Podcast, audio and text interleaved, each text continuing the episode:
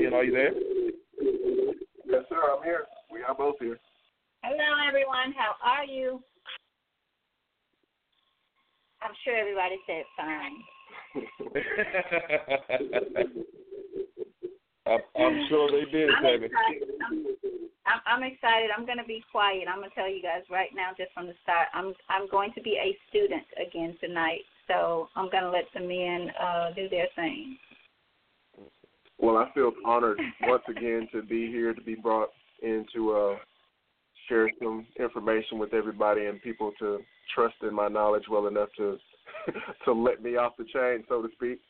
Um, can, can I make a suggestion? So, yes, please. You know, since I'm I'm speaking for the ladies, can you just start with the love song first? why do why do love songs, you know, do what they do? Okay, uh, we're gonna we're gonna get to that. I wanna I wanna start very basic first, um, and kind of develop and a lot of things will unfold for the listeners without me even saying once they get a basic understanding um, of the nature of music and as it relates to creation and you know our ongoing topic about energy this is a very relevant aspect of that yet again.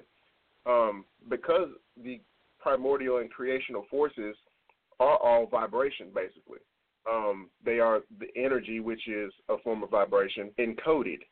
So when you hear vibrations, you're basically hearing free, different frequencies, different levels of frequencies, which is a back and forth. We've already discussed the nature of positive and negative, and trying to find balance is that back and forth between positive and negative. So, what a frequency is, is how long it takes to travel back and forth. Okay? So, let's first talk about sound and frequency and how it relates to our overall perception. Okay?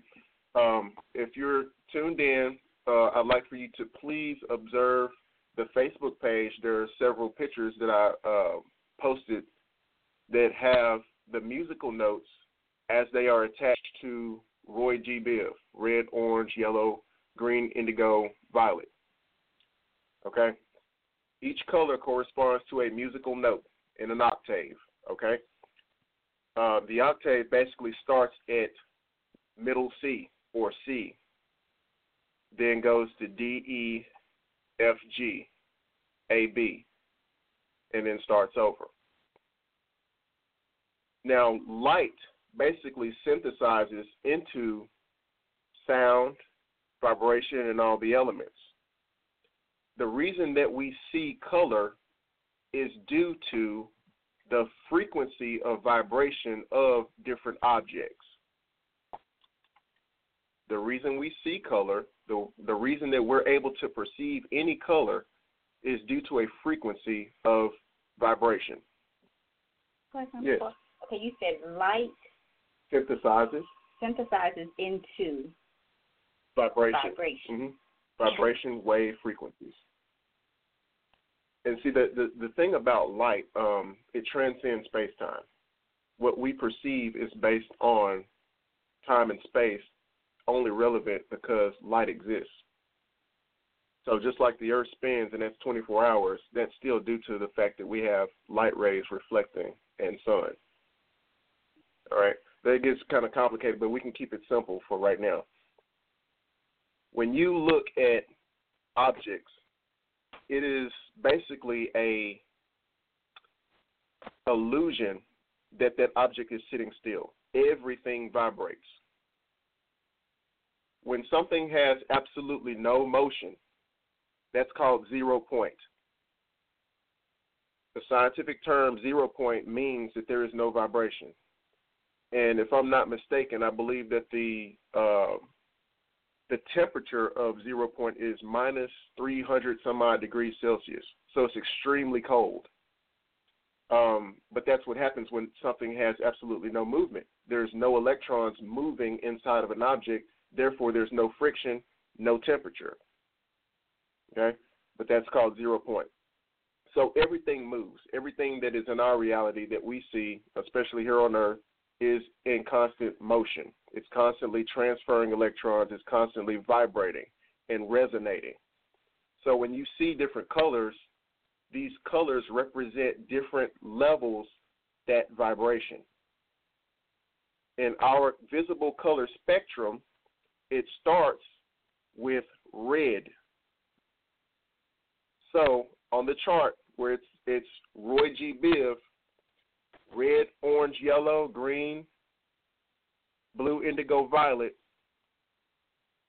the lowest vibrating is red and progressively increases depending upon the color thereafter. So orange would be faster moving than red. Yellow would be faster moving than orange. Green, faster than yellow. Blue, faster than green. And indigo is a bit of a quandary. Uh, we'll talk about indigo later. But violet is the fastest moving in our visible spectrum.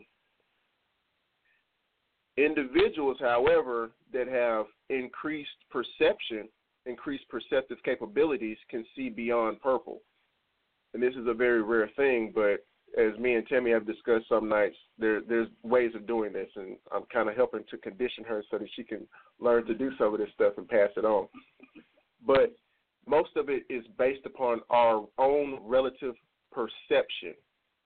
You can change your perception by changing your vibration, your own personal vibration, what levels that you actually operate in and out of on the daily. So, back to this whole thing about uh, light synthesizing into vibrations and colors and things like that. Light also manifests itself into objects in such a way where it creates the elements. Okay? So all elements also have a resonating nature. all all your basic elements on the periodic table resonate at different vibrations. And when you look at objects, uh, especially in nature, when you look at objects, you see that they resonate a particular color. They are abundant with whatever frequency as the color that they are emitting. When we get into music, we can already now see that because these vibrations make up everything in our existence, how important that an art based on the perception of vibrations can be very detrimental or uh, very beneficial to our well being. As we are made up of vibrations and we sense vibrations in multiple layers in different ways, whether, and beyond just hearing. Like I said, we're, we're seeing these frequencies in the form of the rainbow colors, Roy G. Biv. So also to perceive these these vibrations in our hearing and other sensations makes a difference. Anybody want to jump in at, at, at, the moment, at present? I just want to tell people to, to to stay with you here because I know it may sound because even for me it sounds like whoa, but think about when you're listening to the radio or to a certain song, how based on how it it can change. It does not can. It does change your your mode. And if we would but just sit, think, and listen, um, and pay attention to what happens when we're listening to the radio, um, depending on what song, what type of song. And and for me, as you were explaining the colors, I went back and I know not everybody is able to see the the event page if they don't have Facebook. But I'm assuming when you say, for instance, if we're talking about the orange scale, mm-hmm or color, then you are what you're saying you're is in D. you're in D. So though that that music uh, that's playing in, under this ladder has a certain type of vibration that it sends out. That particular resonance correlates directly to, to the second layer of our visible spectrum, which is uh, orange. Like I said, the the red would be our first first layer, the very base layer. You can divide our visible spectrum into six or seven layers, depending upon if you include indigo. And the reason that I was hesitant to include indigo is because indigo is really not a particular um, energy center. It's more of an offshoot because it's really not even one of the, the primary or secondary colors. Kind of lies in between and is a blue violet color. So it's not it's not a direct signal, but the frequency of indigo is what is important, which is why it is included sometimes. Well, do you know what? Um, just say rap, the rap music, because we've we've heard a lot of um, negativity about certain types of rap do you know if there's a certain based on the scale? If there's a no, certain, we're gonna we're gonna get into. You're gonna get into it. So I'm yeah, jumping ahead. Yeah, okay. no, I'm I'm I'm okay. starting out so that a lot of a lot of this can be very well understood once we get to okay. it. Okay. Okay. Um.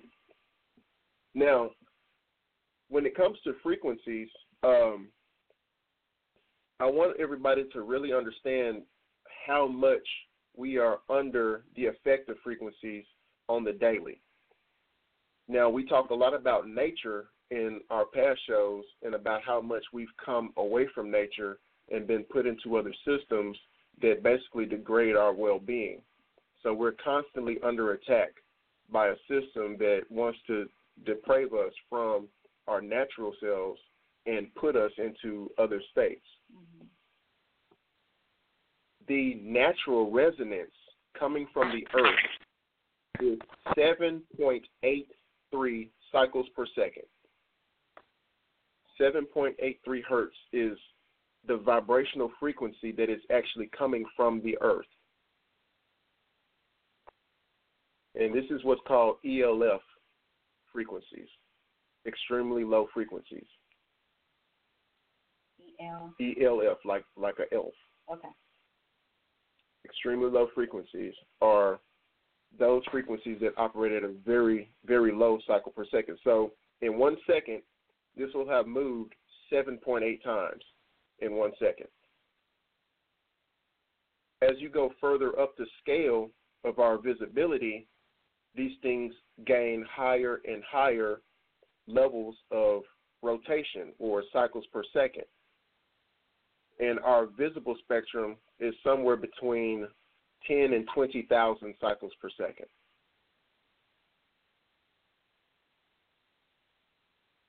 So, on average, the devices and things that we come in contact with on a daily that have electricity, like this iPad or your cell phone, all of these things have multiples of tens of thousands of cycles per second. Mm. So they're taking us very, very far beyond our connection to the earth. So when when you say you know you go to Shelby Farms, when you get out in nature, you take your shoes off and all those kinds of things. You're connecting with 7.83 cycles per second, which genuinely is where your health basically resides. Everything other than that is extra. Everything other than that. So the iPad, the cell phone, the, all all all, all electronic devices, Wi-Fi, everything else that we're exposed to have their own rate of cycles per second. That's pulling from you and and and, and right. It's, it's causing you to it's causing your body to vibrate unnaturally at these same high frequencies because these waves are traveling through you. And, and you know what's what's ironic? You know, Stella just came back from o- the Ozarks, mm-hmm. I think, and she said told us today that she felt so much better because they actually they literally did not well they did but it wasn't that great the the uh, the um, the phone service there mm-hmm. wasn't that great and so kind of like when we were in Mexico. Mm-hmm. I mean, I dreaded turning my cell phone back on when it when we could turn them back on right. because there was such a sense of of peace and freedom and just clarity. There was such a sense of clarity when I disconnected. And see, our our brains operate on these same frequencies. So when you have these other foreign alien frequencies interrupting the signal patterns that operate our brain, there's no way that you can think properly. There's no way that you can live a healthy lifestyle with the bombardment that we're faced with with all of these frequencies. And this is something that, you know, we take for granted as far as being exposed to this every day because we know nothing about it. We have no gen- general understanding of how these things affect us, how the world is made, how how things are made, and how where we come from. So understanding this yet again is another another way of helping one to defend themselves and defend their health from an onslaught of things that are just unnatural and foreign to the body. And there's so much. There's Instagram, there's Twitter, there's what else? To, Snapchat. To keep people involved and, and and see that's another thing. Once you get on this hyper this hyper state of resonance, you have to constantly have the stimulation. Mm-hmm. So these things have these things have stimulated us to a degree that we have to we start to crave the dis- distractions. So we're we're busybodies because the frequencies have made us busybodies, and then we can't sit still. We've been, you know, constantly bombarded over such a long period of time that there's nothing that satisfies that other than constantly doing this, doing this, doing this. So when they talk about people having ADD or ADHD, it's been imposed upon us by all the devices, all of these things that, that surround us. They think that they can offer a cure for it. No, Okay, so let me ask you this: How soon um, would you expose your child, if you had a child, to iPads and things like that? At what age would you? I, I don't have children for a lot of reasons. Um, that those are very tough decisions to have to make in the type of world that we live in. Um, so there, there's a lot of reasons that I have not yet had kids. But if I were to advise, um, I think that we should take a big, strong look back at history and observe just basically from gener- from a generational standpoint. Observe those individuals that live to be 96, that live to be 110. Mm. Now, people can't even hardly make it to 50. Autism. I mean, not autism, but the um, what's what's the memory where they lose? Uh, um, uh, uh, yeah, Alzheimer's. Alzheimer's. Yeah. Mm-hmm. But um, you take a look at just just this the the changes that have happened between just a couple generations and that how now people can hardly make it to 50 years of age whereas a generation before they were living to be, you know, those people are living to be 96, 99, 100, 105. Those times Right. seem to be gone, and why? Because of the tech boom. The tech boom is one reason, but also because of our health has been changed because of um, the genetically modified foods, the pesticides, the the technological breakthrough in different chemicals. Mhm. Okay, so all of these things we have to look at. We really have to examine these things and not take any of them for granted if we want to live a healthy life. If we want to really want to seek answers to to problems that we have, we can't leave stones unturned, and unfortunately, that's what we do a lot of the time by just not just not paying attention. These are things that anybody can research or anybody can observe, and this is truth. Okay, so no matter what happens, if there's another deluge, if the world is once again flooded, if there's another Noah's Ark, Mhm. the true elements of our reality will be retained in nature because that's where we come from. And those things are eternal. So everything else gets wiped out. No more sorry, no more uh Instagram. Sorry, no more What would I no more What no more I- borders, no more United States, no more Mexico, no more any of these things. Just land, sea, air, nature, the forest, surviving animals and the surviving humans the truth is still present. The earth is still vibrating at 7.83 hertz. The visible spectrum of the rainbow is still visible when it hits a prism. So the truth will always, always outlast any artificial system. Somebody just commented right there. Oh, I think it's on. Uh, they're on the page. Oh, okay. Yeah. I didn't know if there was going to be a question or not. Okay, so um, this gives a little bit of a basic understanding, just very basic, of the creational principle of light, how it affects matter, which we are matter ourselves, and pretty much everything that we perceive as matter, and basically how it relates to the vibrational frequencies, okay, in our perception. So, talk talk now about the differences between low and high frequencies. Okay, your base frequencies, um, being red, orange, yellow, these frequencies govern the the very basic of our being, and our basic being is that of the animalistic nature, that is of our reptilian brain. So if you want to look at it from a level of consciousness, reptiles operate between the red, orange, and maybe low low end of the yellow spectrum of the band as far as their their overall um, perception and also their their overall uh, vibratory frequencies, the, the the capacities for their brain to receive and understand information. So they're on the very low end of the spectrum here. Okay. Well, we as humans, we contain all of these. This is our bandwidth. We contain all of these these spectrums in our development. Okay, so we have a reptilian brain. We talked about that. Our reptilian brain basically is all of our involuntary functions. Everything that we have, our heartbeat, um, you know, our basic digestive system, everything that, that governs itself basically is operating here on these, this this low bandwidth of frequency. Okay. Now, as you progress in the scale of frequency, you also progress in that particular region or area of the brain.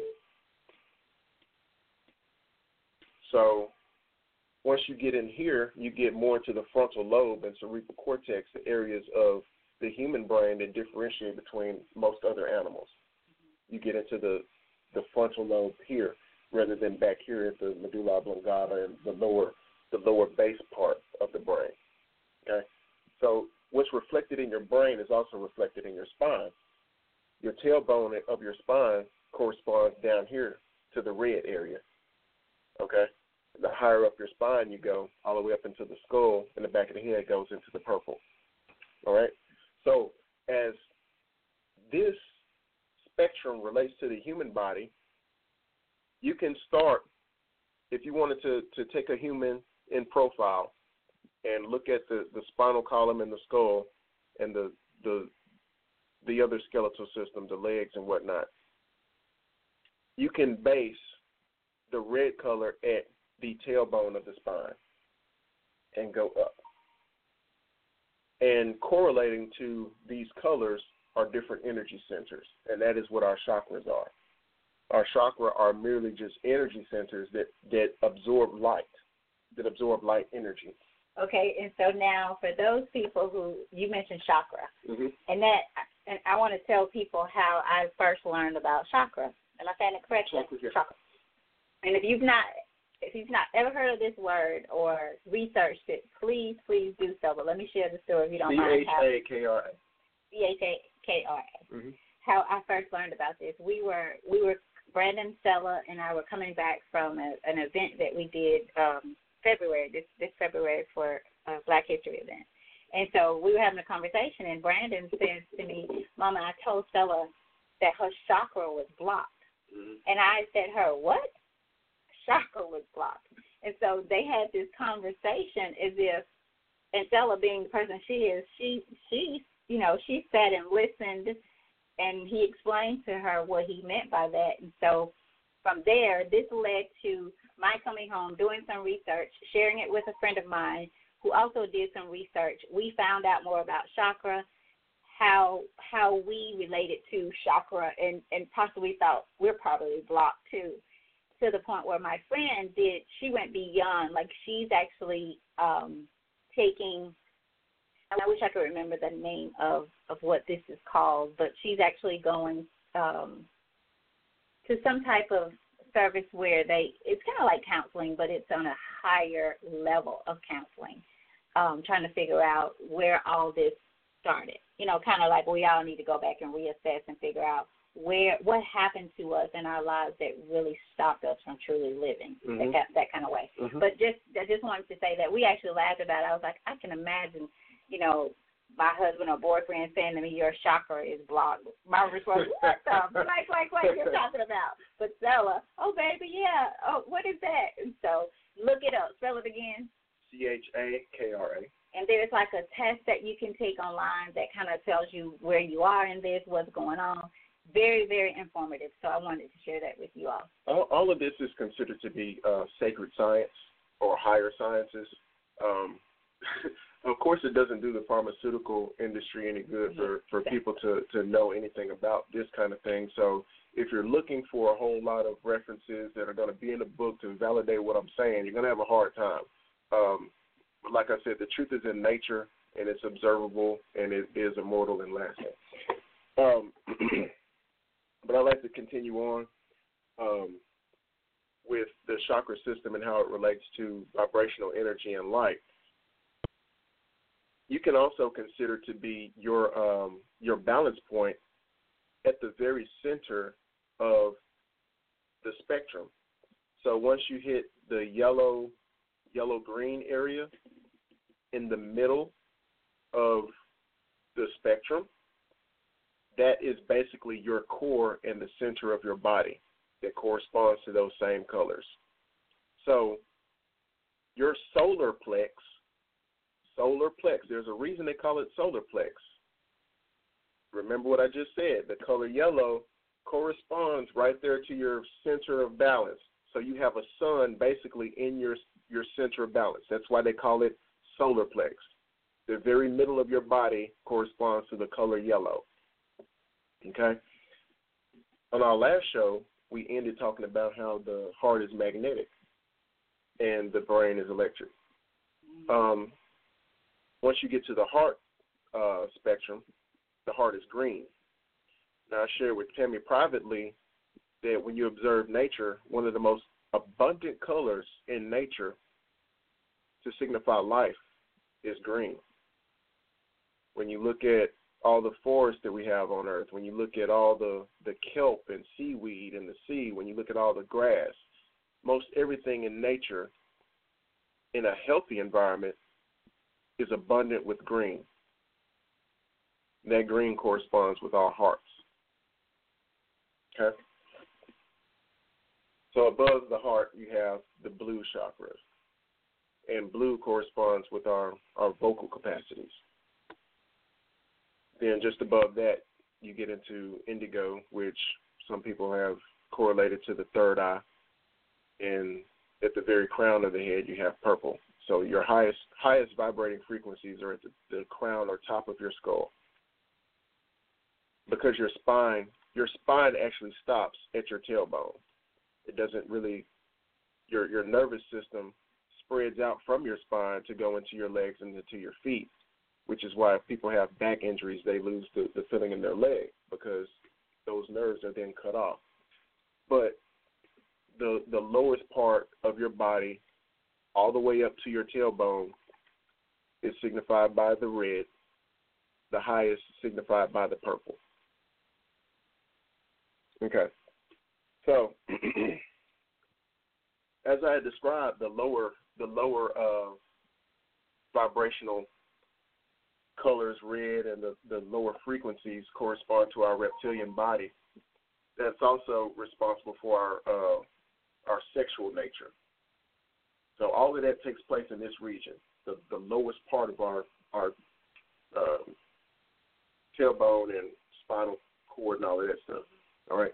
So that responds directly to our sexual nature, our desire to, to eat, all of the, the basic, most basic functions. Okay? So let's get into now talking about how we're affected by tones of music. So in music, when you have strong, hard beats, drum beats, the, the, the heavy bass, things stimulate our root level, our lowest chakra. Really? Those beats, those strong beats, stimulate us on this level, the animalistic side of us. Hmm. Already starting to make sense, isn't it? So when you get more and more higher in, in uh, frequency, you start getting into piano and classical music, that starts to stimulate here the cortex, our human capacity, what makes us human, problem solving. All of those areas are stimulated here. So, Where, where are the um, and for you all who are who have the the availability to go onto Facebook and go to the event page, I just posted something out there about chakra, and if you click on that link, you'll able you'll be able to see there are different uh, colors based on kind of what what not kind of it's what Torian has been talking about um, all along as far as the colors, uh, the they, cor- the they area. correlate very, very. They correlate directly with Roy G. Biv, which is our color spectrum.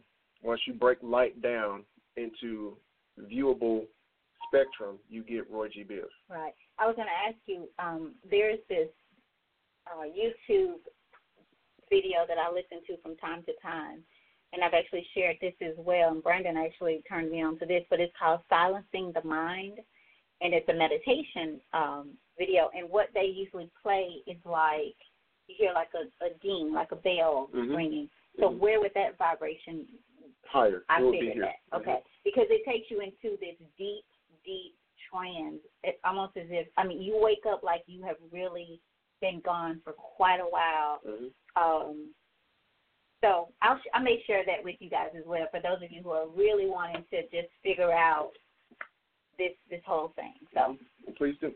Um, so, just by this basic understanding that I just gave about how um, the hard, heavy beats stimulate us on the low level, and then the uh, you know the dings and the, the different the higher frequency sounds affect us on a higher level. Then that kind of lets you know when you're listening to music what's being stimulated in your body, what functions, what bodily functions are being stimulated in you, and also what functions are now stimulating your mind itself. Okay?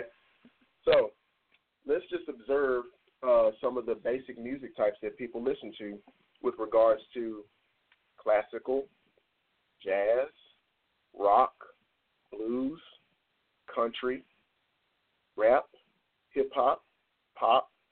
So you have all of these different music types and they all seem to have different focuses as far as the, the overall beats that are being played, the overall beats per minute that are that are in these songs and different things like that.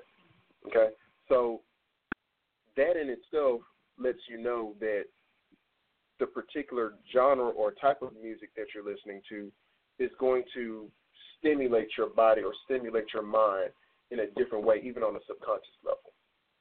Does it have the same effect for babies? Yes, yes. So for even more so for babies so because for babies. babies have been exposed to the vibrational even before they're born. Okay. Vibrations affect babies even before they're born, so their their experience of uh, vibration and whatnot is more developed than you know that of most adults uh, knowledgeably. hmm It's subconscious in them, but it's still more part of their being when they're born than not. So the classical jazz, which which would have more, um, which would which one of these Like would jazz? be?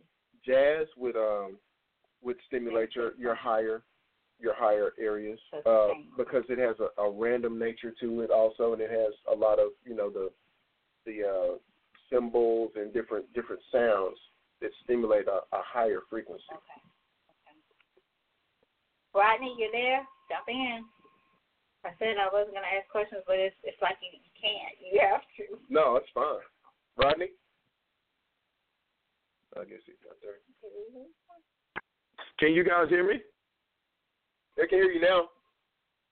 All right. Uh, well, I was waiting for, for for an opportunity to jump in. I was just sitting here coming up with all my questions. Uh, but while we're on the current topic, um, when it comes to jazz, um, a lot of jazz is like like jazz is you know it's just soothing and everything. But what happens like when I'm listening to jazz? Um, sometimes I hear um, a rap song that has been converted into jazz or an R&B song that has been converted into jazz. Does that change at all what you're saying about the frequencies or the emotions that come with it? Does that make it change at all, or does it remain It the does same? from a, from a, from, a lyric, from a lyrical perspective. It does. The energy changes due to the perception of the lyrics. Um, if they're using the same, see, this is the problem with a lot of uh, that kind of music. They've hijacked other music and then incorporated it with new lyrics and things like that that are, you know, part of the detrimental aspect of things. And we're going to get more into that. But from the, the standpoint of the music itself, um, if they had if it was done by another artist, you might also notice that they may change the the basic resonance of the beats themselves. They may change the, the resonance of the beats typically to be a little bit more baseful and a little bit lower, which, as we talked about, that stimulates the lower chakra. So, just as an example, when you hear um, the war drums, you know how they had the war drums on the, on the uh, the boats and things like that, or when they're going to battle, they play the they play the drums because that low beat, that low frequency, stimulates your your anger. It makes you ready to fight. It does everything on the base level of consciousness. That's why they they they hit the drums. Doom, doom, doom, doom, doom. You know when they're on uh, some of those old biblical movies where they're uh, like Ben Hur, where they're rowing the boat. It's stimulating that aggressive nature to to pull that energy out, to pull out that that animalistic, rough energy. So the base low frequencies stimulate the animal nature of us and the anger and the all of those things. Got you. Okay. Okay. Does that when you question? when you yeah it did when you guys were when you guys were talking about um um earlier about the about the um about music and the musicians um I wanted to ask um when you were saying that they you know once they get started and they get this particular pattern going or um like they feel like they just can't get enough. Is there any relationship to that and why so many of them turn uh to alcoholism or or drugs or commit suicide? Is that what drives some musicians to, to, to doing those things?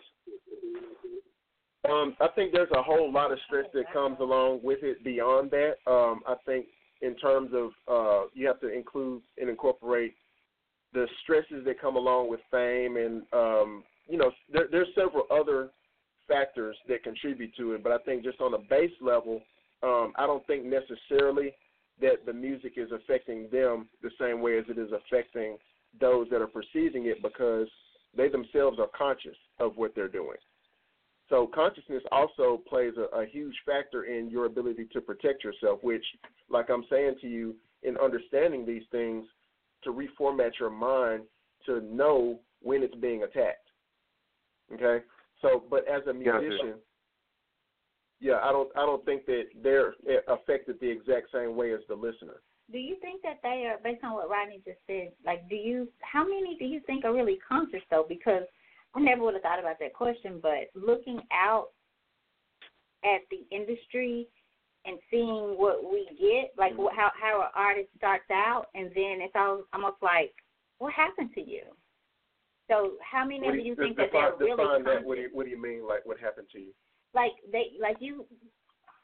Well, maybe we have the, the, the maybe we, our perception of them is wrong in the beginning, but let's take um take Chris Brown. Mm-hmm. Or let's take some of the young people who start out, you know, with this. And I understand fame and money and all that, but just again, based on what Rodney just asked, and your answer to that, that you think a lot of them are conscious. Oh, you mean you mean in regards to them um becoming troubled and all these yeah, other things? Well, yeah. that that, in my honest opinion and research, has very little to do with this. That's more of an industry thing um, that we can we can get into that later but that's more of an uh, industry issue. That's more of the politics of the industry that causes that. So, but but do you think that they are conscious of of all of this stuff, like the yes. actual? You, so that's if I that, believe that they are because um, okay.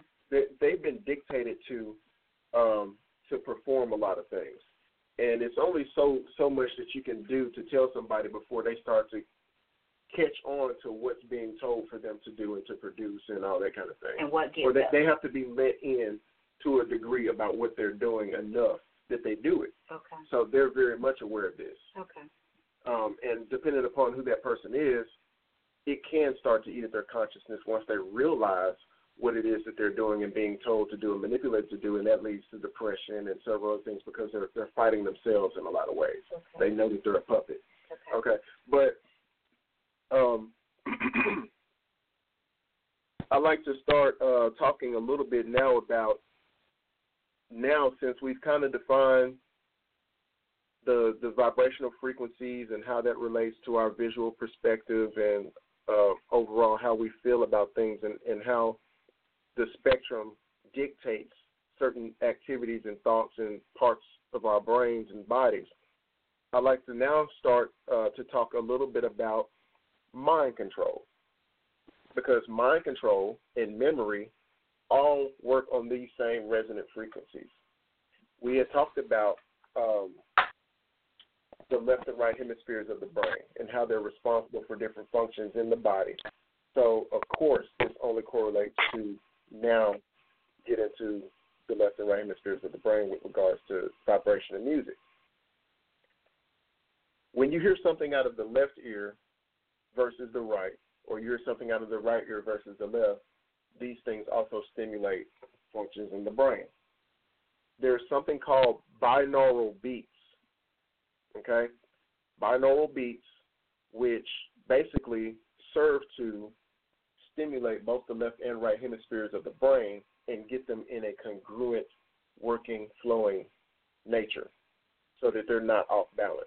So binaural beats are basically inserting one sound or one particular beat into one ear and a whole other frequency or beat into the other, and therefore causing both hemispheres of your brain to function and streamline and work together to help with the off balance that we, we talk about a lot about how everybody is predominantly left brain mm-hmm. as a condition of the nature of our, our waking state. Mm-hmm. Binaural beats help to actually change that. Okay? But now when it comes to uh, suggestion and brainwashing and things like that, they first want to put the body and the mind in a particular state.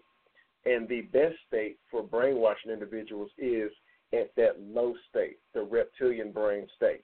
Animal. The animal, the animalistic state, because that is the most suggestible, because it is based upon habit.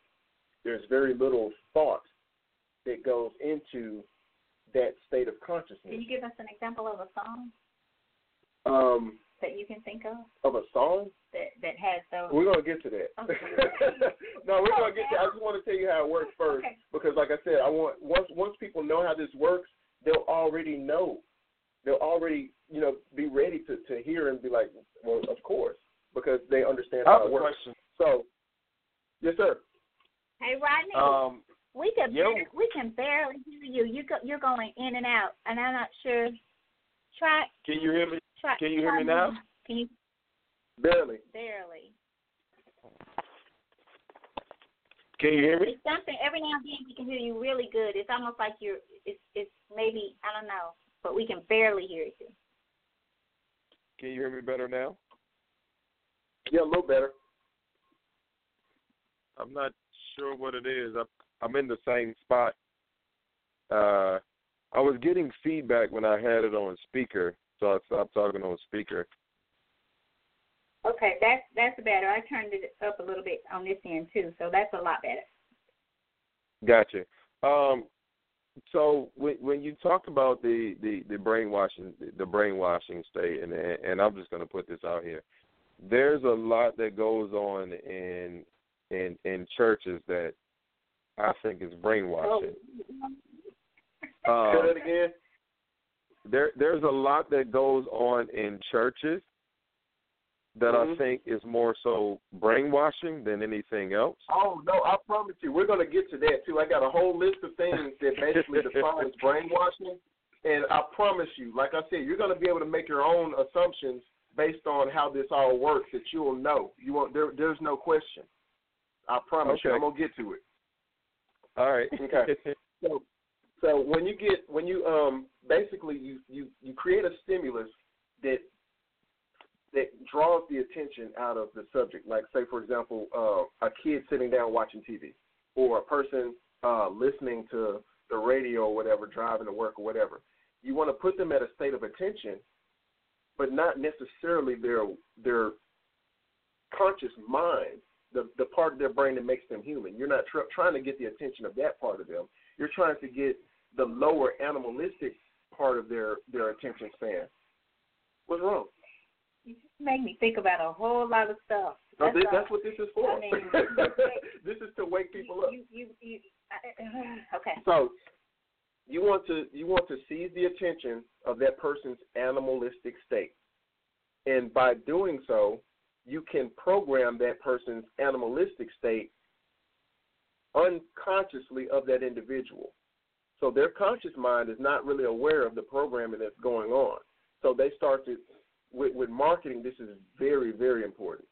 And our industry for for music is just a big marketing scheme, and we're going to talk more about that too. But what you first do is you put the brain at a, a hyper state of awareness. Okay, this state of awareness is brought on by various frequencies. And like I said, frequency doesn't necessarily have to be what you hear. It can also be perceived visually. So flashes that focus on a counter, like for example, something flashing blue and something flashing red, which used to be the old police lights. They used to flash blue and red. Why do you think they stopped? Because they were putting people into seizures. That you're, basically taking opposites of the spectrum. When I showed you the color wheel, mm-hmm. you have one complementary color here and one complementary color here. That affects your brain because it's basically it's opposites. Your brain works in opposites, the left and right hemisphere of your brain. So when you start stimulating one hemisphere, then another, then another, then another, then another, Oh, your brain is like like Right. overheating. right basically is what it's doing. Okay. But when you do it right, you put the brain at a hyper state of attention. When you put the brain at a hyper state of attention, that's when you insert suggestions. So once the brain is ready and well primed, you insert the suggestions that you want the individual to receive and reprogram their brain, to reprogram their thoughts, and to introduce stimulus that you want to work to your benefit. We So-. This this is happening to us on a daily, all the time. Yeah. Brand- Brandon asked me or mentioned that um uh, one day he was driving in and was listening to one of our popular radio stations and he was saying, Mama, the things that I heard on there, I wonder what white a, a predominantly white radio station, the parents of those people the parents of those children that they're taking to school, what would they say if the type of music our children are listening to on their way to school? What would they say? What what would that race of people say? We're going to get into all We're of that. We're gonna get into that. Okay, okay. We're getting into Why all you- why this, with me? This is, I'm going to try to This fill out as much of this okay. topic as possible. I wanted to say that toward the end because it is such a sensitive subject. Right, Uh, it upsets me to talk about, but it's very real, right, and it's a responsibility thing. right. Once again, it's a responsibility thing. Because what they, our kids are listening to on the way to school, and, and for those of you who are listening who have kids, you know, I, I, I literally have changed what I listen to. I mean, Right. totally. Because see, the, the the topic of our show was um, the music of our nature and the effects of music and popular culture on the the um, the mentality of generations.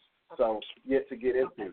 Okay. I just wanted to do a base understanding so everybody knows how this works before I just start blasting off about, yeah, this is messing you up, and you know, people are like, well, how? They don't, you know, they may be less likely to understand what I'm saying or Okay. less apt to accept it Okay. as reality. Okay. Well, I hope you guys that are listening out there stay with us so that you can get all of this. Rodney, do you have anything before he goes to goes on? Uh, no, I'm just gonna I'm just gonna wait to to to hear um what he gets to, uh, so that I don't uh so that I don't uh, uh rush the process because uh, it's a lot of information. So I want to make sure everybody gets the information that he's putting out there. Okay. Yes, sir. Okay. Also, um, I'm going to go over the list here, and I'm not going to go into too much detail. But on the Facebook page, um, I did include a link about brainwashing, and this is kind of what I'm going to touch on right now. The requirements for brainwashing: isolation and dependency. Now, this is a study done by Dr. Robert J. Lifton in the 50s. Mm. So imagine that 50 years ago. 50? Yeah, but these this technology and this this knowledge is way even older than that. They always have somebody that comes up every now and then that just says, "Hey, I figured this out," and they you know give them claim to discovery and all of that stuff. But that's not necessarily the case all the time. But this this guy says that uh, some of the requirements for brainwashing are isolation and dependency. Okay, um, an agent or the person that is doing or performing the brainwashing needs to have control over the target, the person that is being brainwashed, needs to have control over their basic requirements eating, going to the bathroom, all their basic, their very basic functions. Okay? Then that sound already starts to sound a little bit like school. the, the teacher, may I go to your bathroom? Okay, so. No, we go at twelve fifteen. right. This is this is a list that basically guarantees the programming of the mind, or this is just a, a very basic uh, way of manipulating the mind and, and programming the mind. And Rodney, this is about to be right up your alley, sir. I'm ready. You need to you need to do an assault on the identity of that person. Basically, take them out of whatever perspective that they are actually in and say, This this isn't who you are. That's not you. This is this isn't you. What you think you are, you are not. isolation and the dependency. That's part of it. okay. Yeah. Okay. It, it goes into more detail in the article Okay. that I posted. These are just the, the focus points. Okay. Okay. The second part of it is guilt, making them feel guilty about something. You're all born in sin. okay. So the second aspect of it is the guilt, playing on that person's guilt factors. Third, self betrayal. Okay? Make them make them then say that what they know is it's not who they are. everything that they that they know or whatever is is not good, and to basically turn over on themselves. Okay. uh, just as a side note here, agent removes identity and replaces it with whatever identity that is congruent with the agent's goals. So remove that that person's identity Mm-hmm. and start to install an identity that works toward what you want. Okay. Some brainwashing requires the threat of harm or the perception thereof. So constantly being under the threat of being paddled, being arrested, being this, being shot, all of these kinds of things help to stimulate a person into accordance to what you want them to do. Okay. Um, also, another big factor that happens a lot of the time is non-physical coercion or influence. So, just being able to coerce a person without threat of violence is also a very useful tool. Okay. Now, as far as the assault on identity, you have to start the attack on the self. Okay. Uh, then there's a change of beliefs, blah blah blah. We'll get into that. So, uh, three, self betrayal, or there's a, a basic breaking point, a point where you have constantly antagonized the individual enough to where they're ready to just give up. They're at a point of breaking whatever identity that they were holding on to. Mm-hmm. They're they're pretty much just at a, a standstill for having their own thoughts or anything. This is this is boot camp right here. This is what happens when a person goes to boot camp. All right. now, leniency comes in. Once you know that you've broken your target, once you know that you've broken them, you start to be a little bit nicer to them. You start to, you know, give them little simple little pleasures here and there, you know, just to kind of encourage them. Oh, you know, it's okay. Like after you've broken down, then you start to give them, you know, the stimulus that it's okay, you know, here you go, here's a little something, blah blah blah. Compulsion to confess is number six. Compulsion to confess. All right. Seven, channeling of guilt. Eight, releasing of guilt. Nine, progress and harmony. The web the website will go into these categories a lot more deeply than I think we have time to. Okay. Okay, but these are just the basics. And then ten, final confession and rebirth. So at this point, the individual is now basically what you want them to be. They have been coerced. They've been through through all of this, and at this point of final confession, they are basically ready to give up their old identity and accept the new identity that's been given them. Okay, so this is just a very basic template for brainwashing. Also, as a side note, some other things that that help with the brainwashing process, and this will sound familiar: sleep deprivation, malnutrition, not letting a person eat depriving that person of sleep, are typical with constant presence of threat or harm causing difficulty in thinking critically and independently. You know what I thought about there, if I could interrupt you just a minute, where you talked about the sleep deprivation and the uh, Malnutrition. malnutrition, how, and I know this is far off, but I hear like a lot of guys and, and girls who are arrested and held and questioning where they're not fed and not able to Mm-hmm. And that and see that's and what then they do. Right. That- something that the, the same thing when when it comes to the, the strategies that police use Mhm. when they arrest individuals. Mhm. It's the same thing. hmm There's nothing that they can they go through these same very steps right here. hmm And Those once they and once like they they deprive can them, be applicable to just everyday life because I can. can see people that will try to manipulate you to get you in a state where they kind of they they pull your strings they whenever make you feel to. guilty about Right. things and this and the other, and And you know pull you back in just enough to to regain you and start the process over again. Exactly. So this is a basic format for understanding uh, brainwashing and manipulation. Okay, it's very basic, basic levels. But if you read the the website, you'll get even more out of it than what I expressed here. This is just a very basic rundown. So please check out the Facebook the Facebook link. For those of you who do not have access to the Facebook link, contact Rodney or I. Um, I'm sure you guys by now know how to get in touch with us, but uh, we'll we'll give you that information at the end of the show. But contact us and we'll send you the all of the things that were posted on the event page or in the event page. We will send it to you directly if you don't have access to Facebook. Okay. I know some of you don't. So now that I've given you a little bit of a, a, a basic understanding of brainwashing, I want you to see how that ties in directly with the manipulation that we experience through our music. Okay? Mm-hmm. Now, at present, I'm going to talk about the cultural problems that some of us seem to face with regards to our current state in society. All right? Um, I may or may not be using politically correct terms as I approach this topic, but I want people to really get and understand how detrimental the music industry and popular culture has been. So, we talked about what is required basically to manipulate a person's mind. Now, when we look at what we have available in popular culture with regards to uh, different cultures, say, for example, um, most young African Americans uh, versus most young Caucasian males or Asians or anybody else. You can take a basic radio, let's just say K97, okay, and take a look at the playlist, and I'm going to go into that also.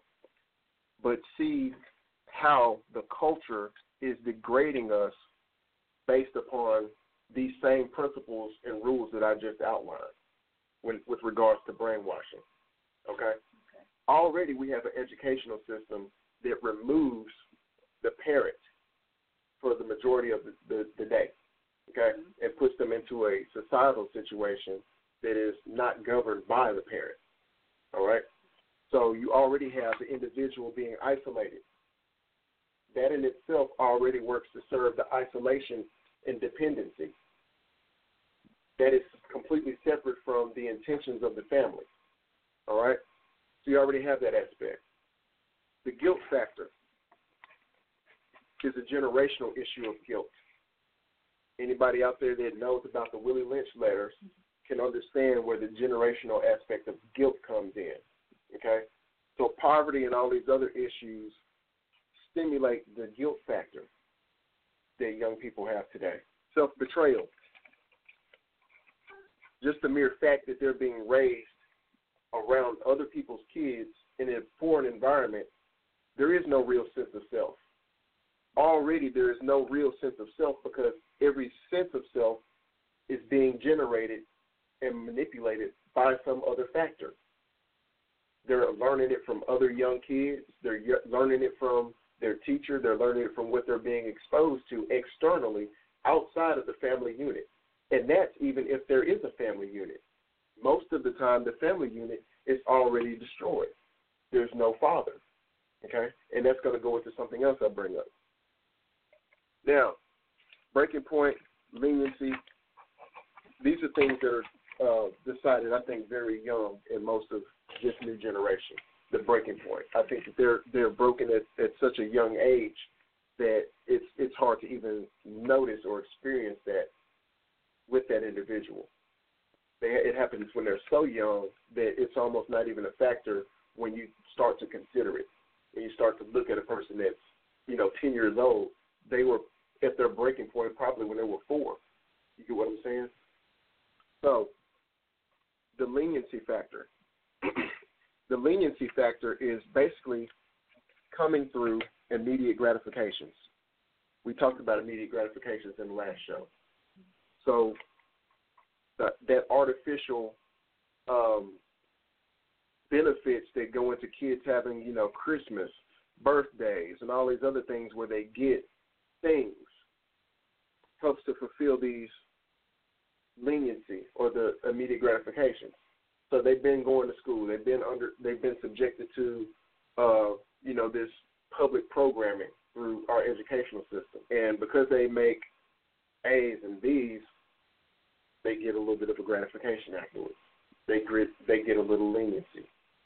They get privileges. Something to keep them. Right. Something to something to keep them on board with the programming that you're giving them and let them know that there's a benefit to it. because you, you can't just beat somebody down and then have a goal for them to want to to do willingly. You eventually want them to willingly be brainwashed. if you if you show them no reward for what you're doing, they're going to reject the programming that much more. But as you give them things, they start to see that man, this programming stuff, this is kind of working to my favor right now. I got a trinket. I got a little something good out of this. Okay. So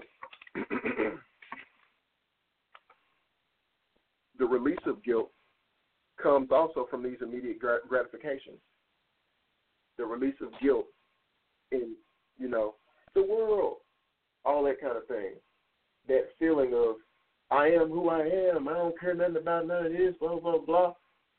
It's an artificial release of guilt. They really do care.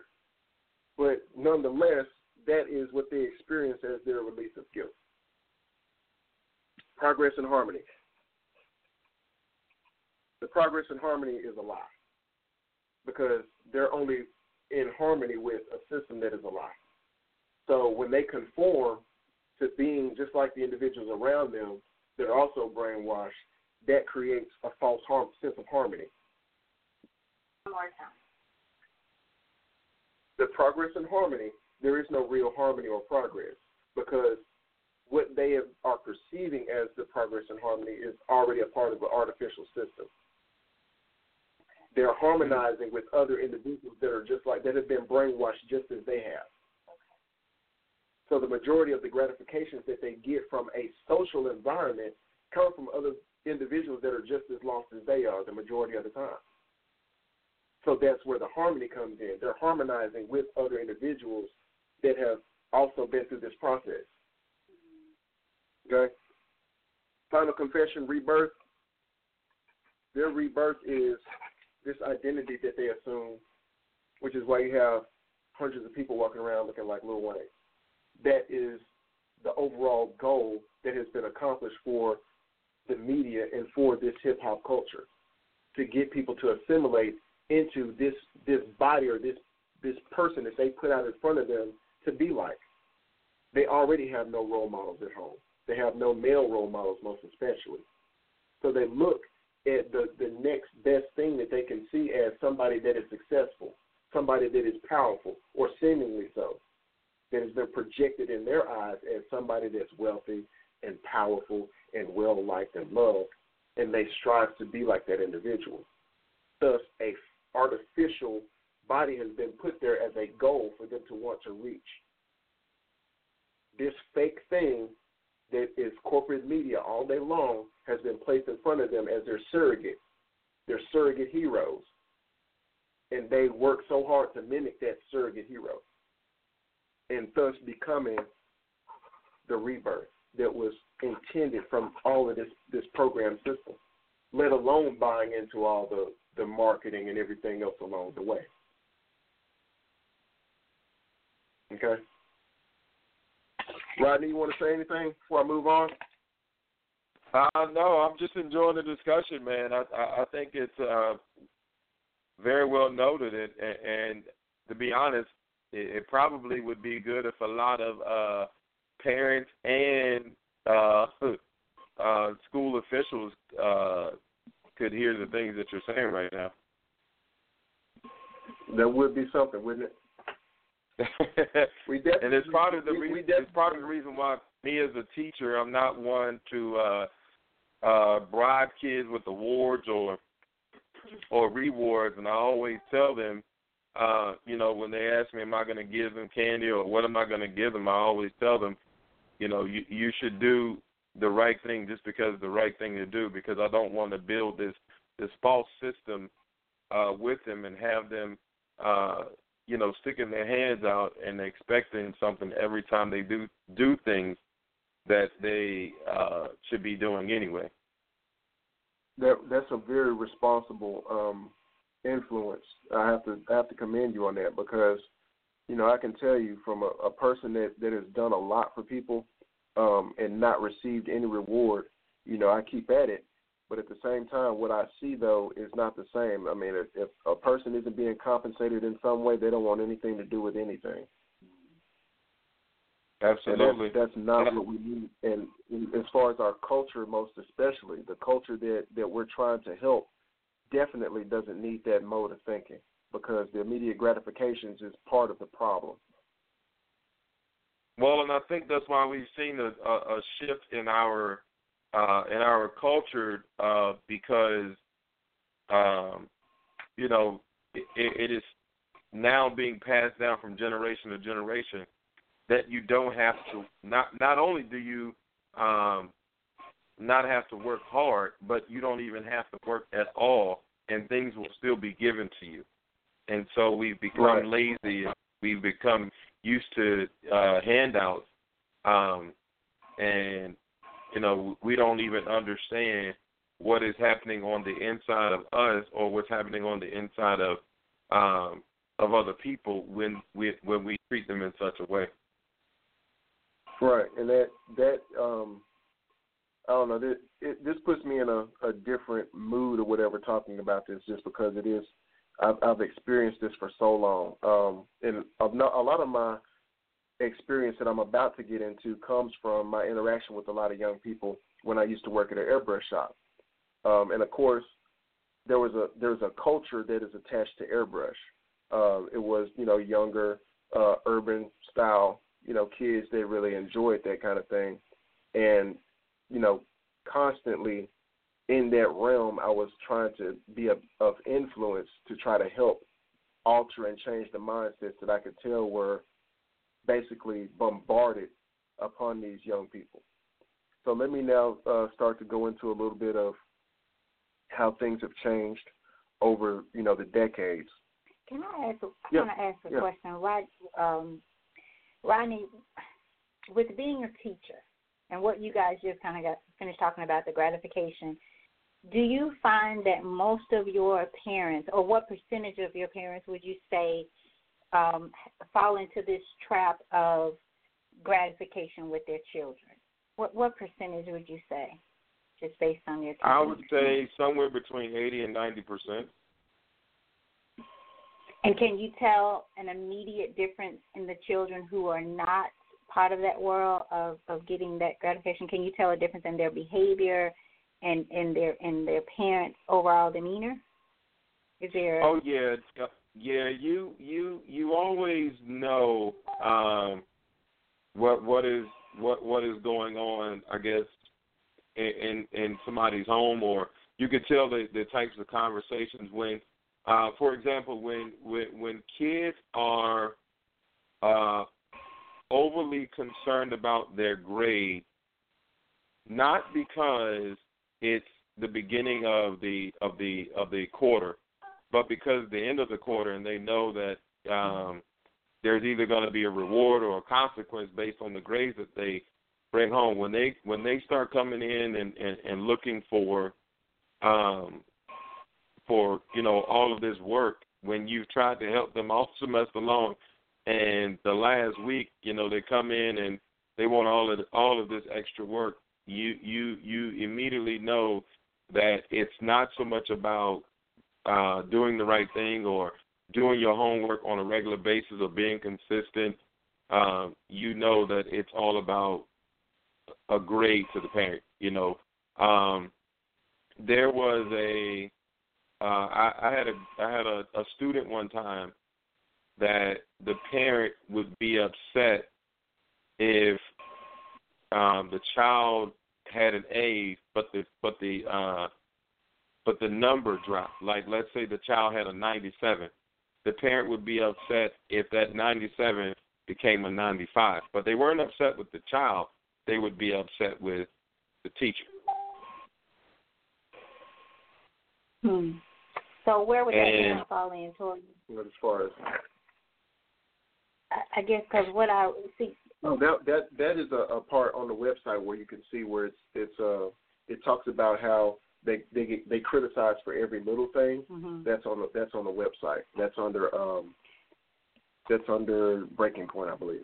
I guess what I was trying to get at, like for for in Rodney's case, being being a teacher, and I was like dealing with that particular parent right there, who mm-hmm. I think you said ninety seven to a ninety five, and it's still a A, right, Rodney? Mm-hmm but the parent gets uh, upset because of so the, here we have a ten point scale here, so it's a ninety to a one hundred is an A. Okay. So the parent, I, what I'm trying to figure out is like how we how as relate, parents how they relate to are the child passing this on down to, um, because at some point it beca- it is about the parents in most Mhm. parts. Like you're not going to you're gonna you're gonna keep up this false maybe that's not what you said here this um kind of false perception of life. Mhm.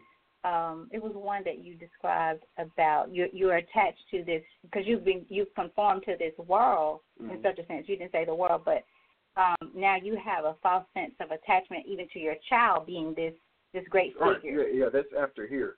But for what you're talking about with the child, that's somewhere uh, before leniency, because see, leniency was was the effect of okay, well, here's your trinket, or here's your this, or here's your that.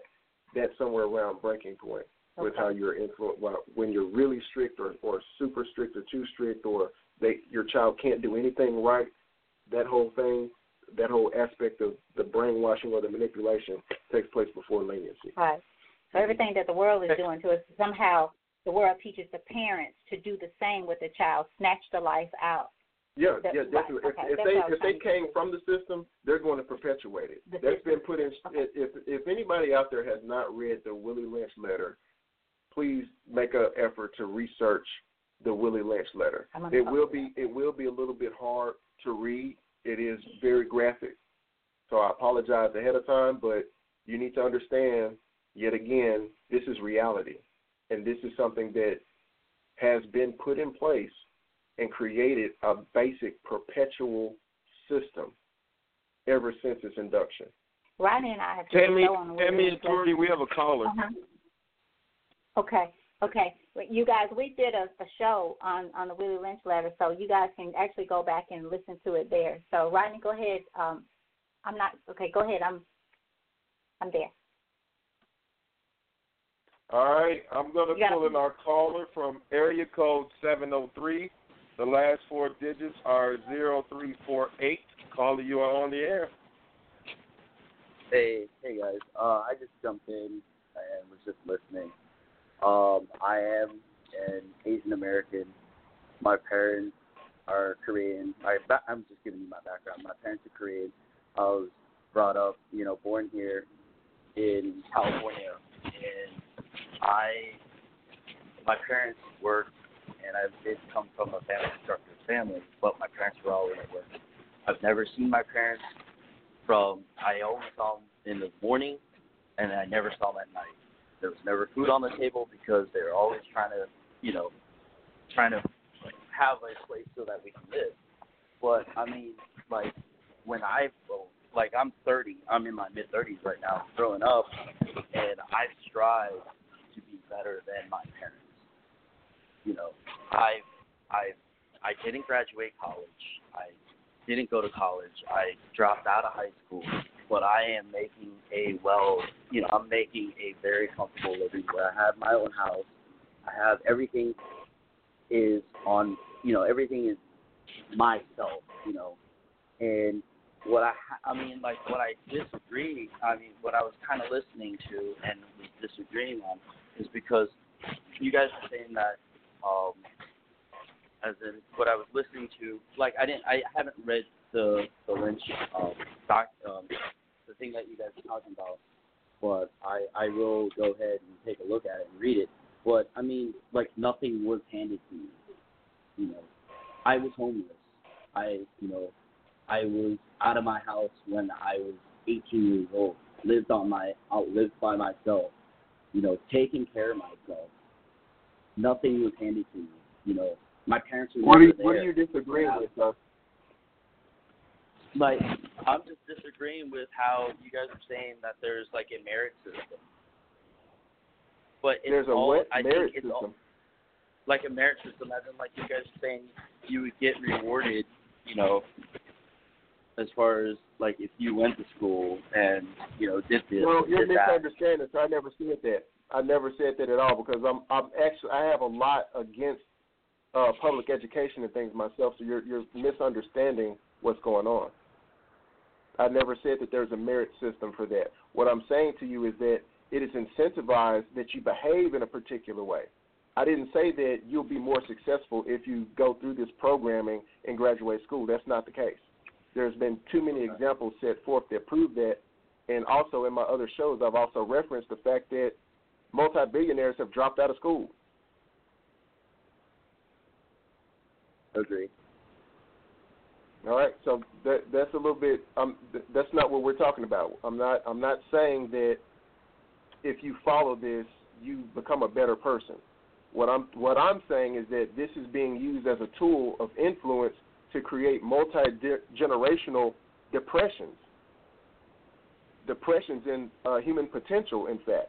And the fact that you have broken away from the system in the ways that you say, you're only validating my points even more so.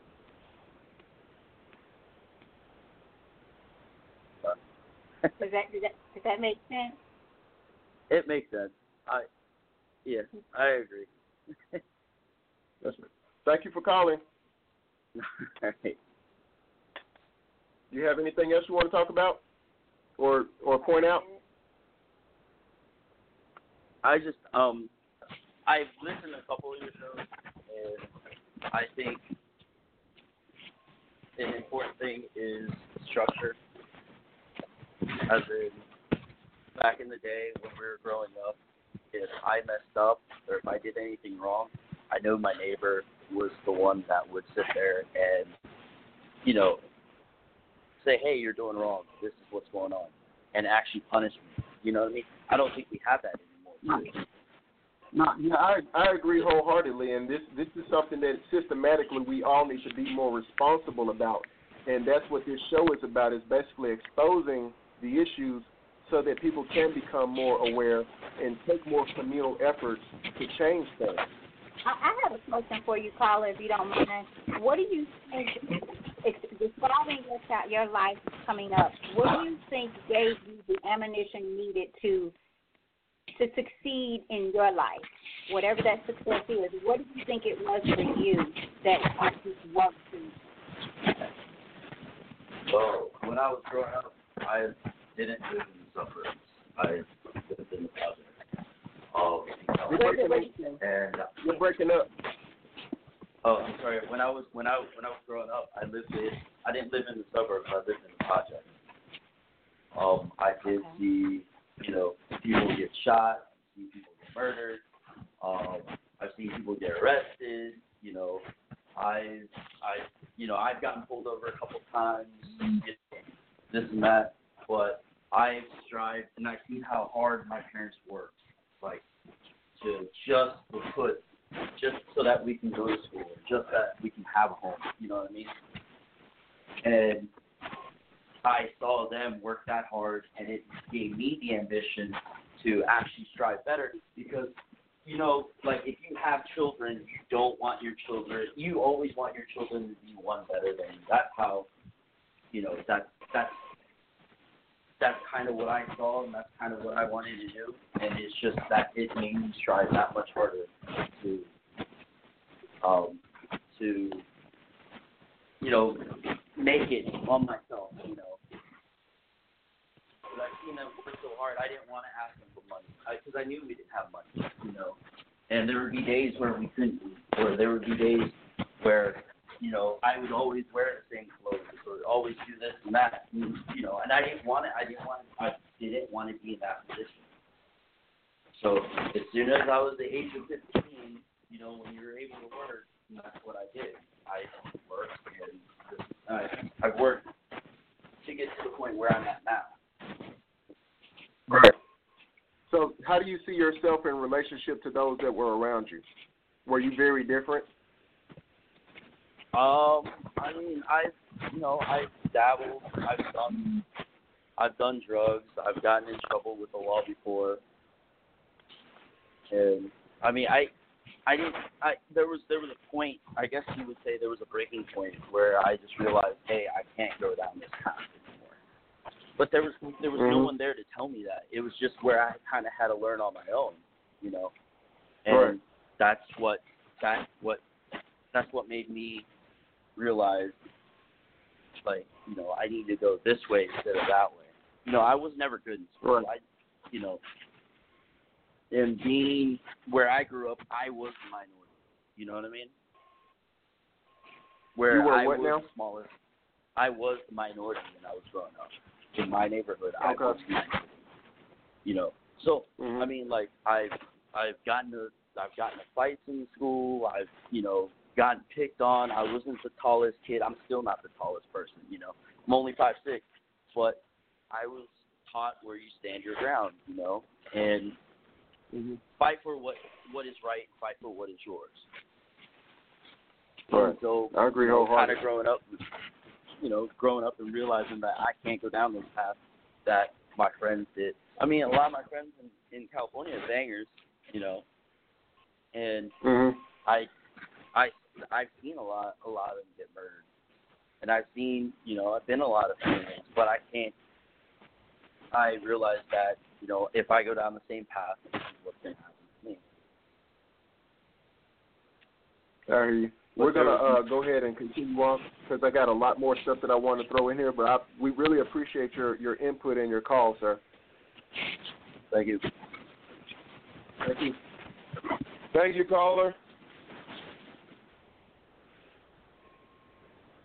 Okay, and like he was just saying, um, there's a there's a a point of uh, self reflection um, and awareness. This is still going back to your overall perception, where you have to willingly and consciously make a decision about what's going on around you and how it's affecting you.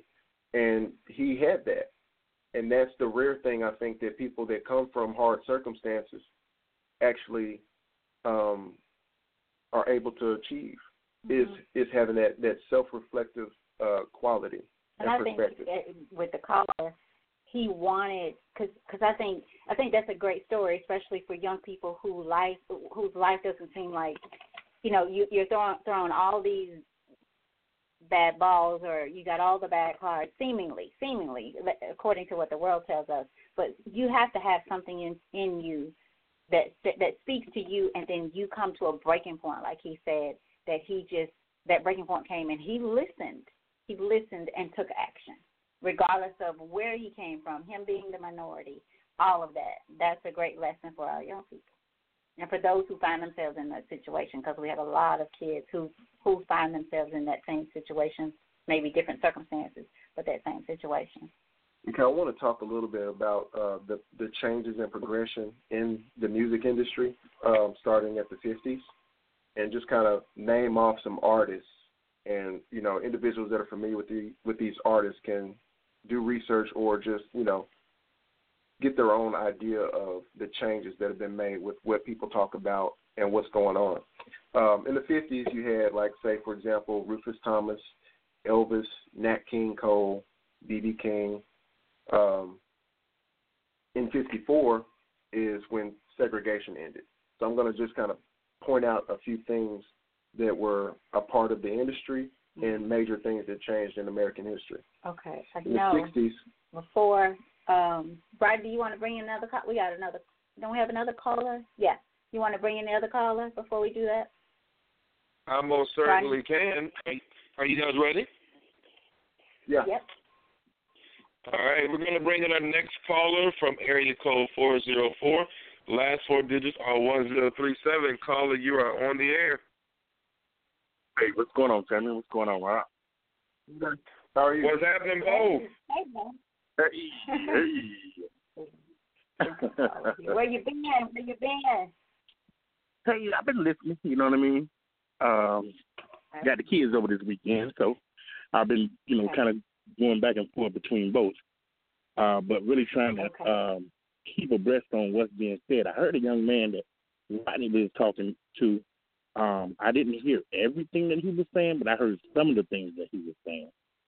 Um, kind of briefly, just give me like a, a overview of, of what we're talking about, basically, so you know I don't get off on the wrong track. Uh, I, don't really have Rodney? time to do that, sir. Um, if you could just just do a recap. But uh, the show is basically about the degradation of uh, the generations and how music is, is affecting that. How how we are Okay. uh, how we respond to musical vibrations and things like that. How important it is to us as beings, but also how it is being used to degrade certain cultures of, of society. Okay. Well, I, I just want to say this. Um, the music of yesterday will probably never be no more. You know what I mean? There'll probably be like um uh like icons for us and and in the near you know future, you know things that we'll look back on and say, yeah, now that was when music was music. Because of today's society, because of the trends that are going on, music has totally taken a whole different warp. Um, there's no more music. There's loops, there's plugs, there's Fruity Loops, there's all kind of stuff now. Um, auto tunes, there's all kind of things that make up music from the music that we grew up on and they're just using it and filling it in and putting words to it.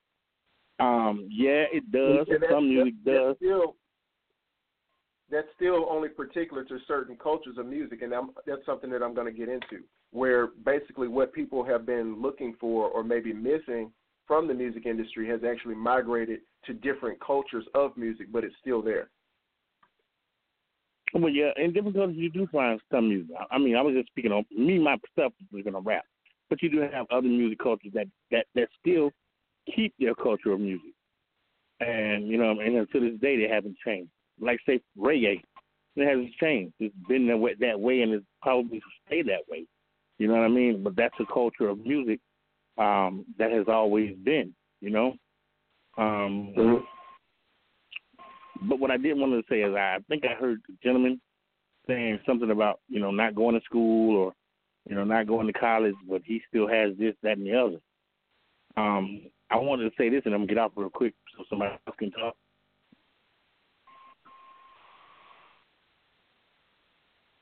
Hello. Did we lose you, Bob? Hello. Hello. So we've lost. Yeah, now you're back on. Okay. Uh, what I wanted to say to that, you know, was gr- growing up, I seen some of my great great grand parents and uncles and aunts, you know, they didn't work. You know what I mean? I mean, they worked. They didn't go to school, um, and they didn't. They didn't have a lot of everything, but it didn't mean that they wish they couldn't have went to school, or they wish they couldn't have gotten a better education. But the things that they acquired was because of God's grace and mercy. You know, He was the one who provided those things for them. He was the one who gave them that knowledge that school didn't. Um, and my I have uncles that were successful, had their own business and and everything, but it still didn't mean that they didn't need the education. Um, the Bible says that my people perish because of lack of knowledge, letting you know that we need knowledge. That's something that we do need. You know, and a lot of times when you don't get knowledge, I just want people to know that it's God, grace, and mercy that helps you through certain circumstances and gives you those things that you have. You know what I mean? And I'm gonna leave it right there. That note, Tammy and Rodney. And I hope you all have a good good night. Thank you, Bo. Thank you. Is there another caller? Nah. At the 404 right there? That was our caller. Okay. He's gone. Okay. All right. Thank um, you, Bo. So I'd like to continue basically uh, going through the decades and, and changes as far as um, artists' uh, perspectives and things like that. So uh, I left off at the going into the 60s. In 1960, JFK was elected. All right. In the 60s, we had the Bar-Kays, Led Zeppelin, Roy Orbison, as well as you know some of the other people, Elvis again. Um, in 1964, Sam Cooke was killed, and there's a big conspiracy around surrounding that, which kind of ha- has helped to lead to how the, the music industry is operating today, which basically the reason he was killed was because he was creating a conglomerate with other uh, artists to distribute black music. Who now? Sam, Sam? Cooke. Sam Cooke. So when you when you follow up the the official story about his supposed murder, it doesn't make sense. It, it's not even consistent with the fact that his body was mangled in the form that he was beaten to death and not shot by the uh, hotel manager, which is what the the story was supposed. He was stripped of his clothes and beat to death. All right, and not only that, but his partner, um, I can't remember his first name. His name is Klein, a Jewish individual. Basically, had forged documents that made himself the inheritor of all of Sam Cooke's music.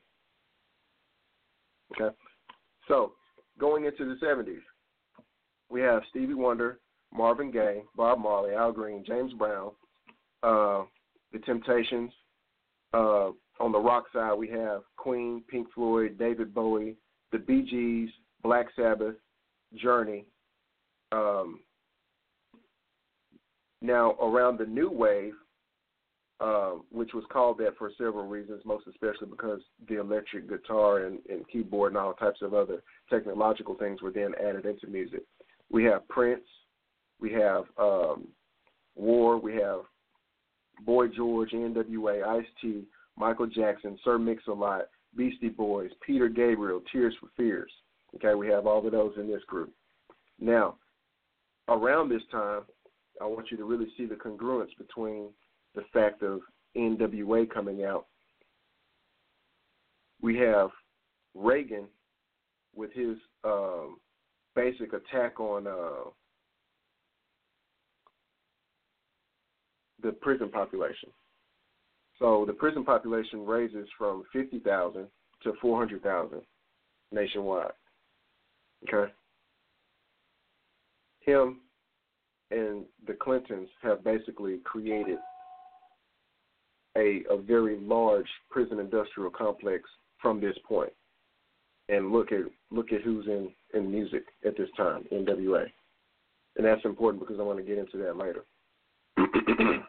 now through the nineties you have uh, Aerosmith continuing through Run DMC. They merged in eighty six. Uh, early nineties you got Skinny Pimp, you got Cash Money Millionaires, DMX, Tupac and Biggie, Three Six Mafia, um, what what year was that about? This is in the '90s. Okay. The, the between the '90s and the 2000s. Okay, this is when these emerging artists. You got Tool, Alice in Chains, Nine Inch Nails, Audioslave, Disturbed. Uh, 2000s, you have Jay Z, you got Puff Daddy, you got. I mean, there's a lot more. I'm just only you know spotting a, a few outstanding artists. You got Beyonce, you got Gucci Mane, you got Waka Flocka, you got Jeezy. Okay, and you know, up to now, you got like this new person that I really want to go into detail about this uh, OT Genasis. All right. so, taking a look at some of the major events of our of the decades with regards to American history and the music industry, one thing that you see is around this time in the in the 80s to 90s that there's a huge outbreak in uh, prisoners and people that are that are being kept incarcerated, and it corresponds directly over here to the type of music that had been released. Okay, when you had NWA come out, you had a enormous amount of people that then glorified crime and glorified the lifestyle of the shooting, the game banging, and the murdering, and it shows right over here in the timeline according to politics. Okay the three strikes you're out law, all that stuff came into play right around this time. All right. now for the next little bit, I would like to just take some random samplings because just like your your guy just said, what's his name, Bo? Bo. Mm-hmm. Okay. Well, he was talking about how music isn't uh, what it used to be and things like that. Well. depending upon what you're you're looking for, what what sort of entertainment you're looking for when you listen to music, I think has a big a big deal to do with it also. Um, so far though, even looking at this, when you look at the emergence of, of rap, there isn't a whole lot of beneficial culture coming out of it.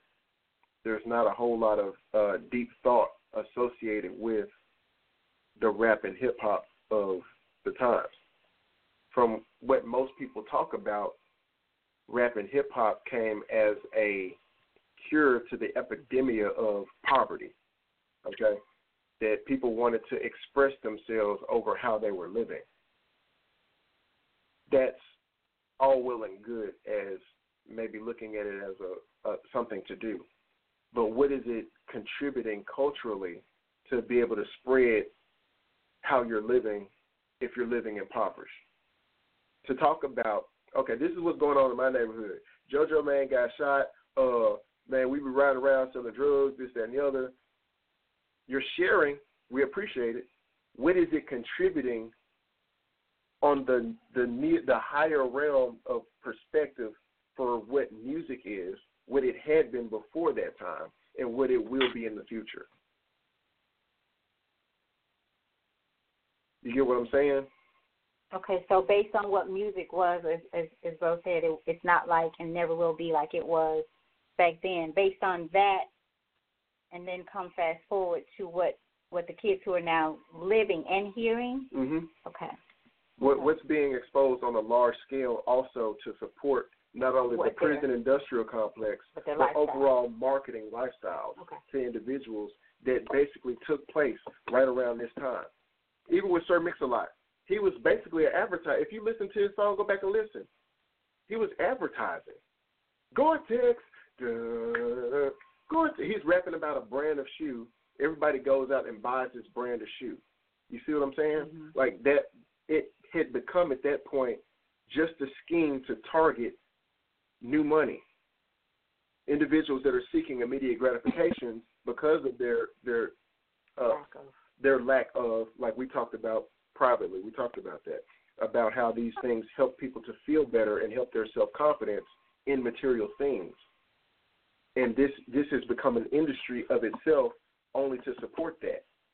Okay? Mhm. So a lot of these guys that people are thinking, and which is also not even the case, a lot of these folks think that these folks came up hard and you know they they live in the hood and all this other kind of stuff.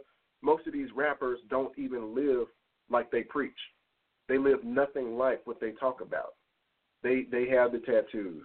Every now and then they get a nice little you know prison prison record on their resume to to keep up the legitimacy of the false lie that they are but overall they don't live like what they're trying to promote to individuals and not only that they're being very well rewarded by these this industry because they help keep it going they help manufacture exactly what they need in controlling individuals to play part in this okay so to further back what i just said i want to take a look at the playlist on K97, for example, versus 98.1 The Max.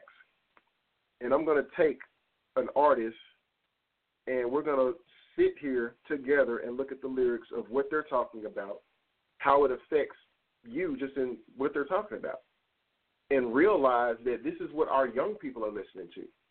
That what we're what we're going to see and what we're going to hear, and what I do right now, is what the majority of people, minors, are actually partaking in. Now I know this personally because a friend of mine, Nikki, she's probably listening. Hey Nikki, um, has she she teaches uh, first graders. So I would be at her school helping out, and I would hear a lot of these kids going around and repeating these lyrics from songs that they're listening to, that have been exposed to them by their parents or DJs or whatever else. It's just part of the culture that they're used to and accept. Okay? Mhm. Even if they don't know anything else is out there, this is what's being bombarded onto them because it's the cool thing to do.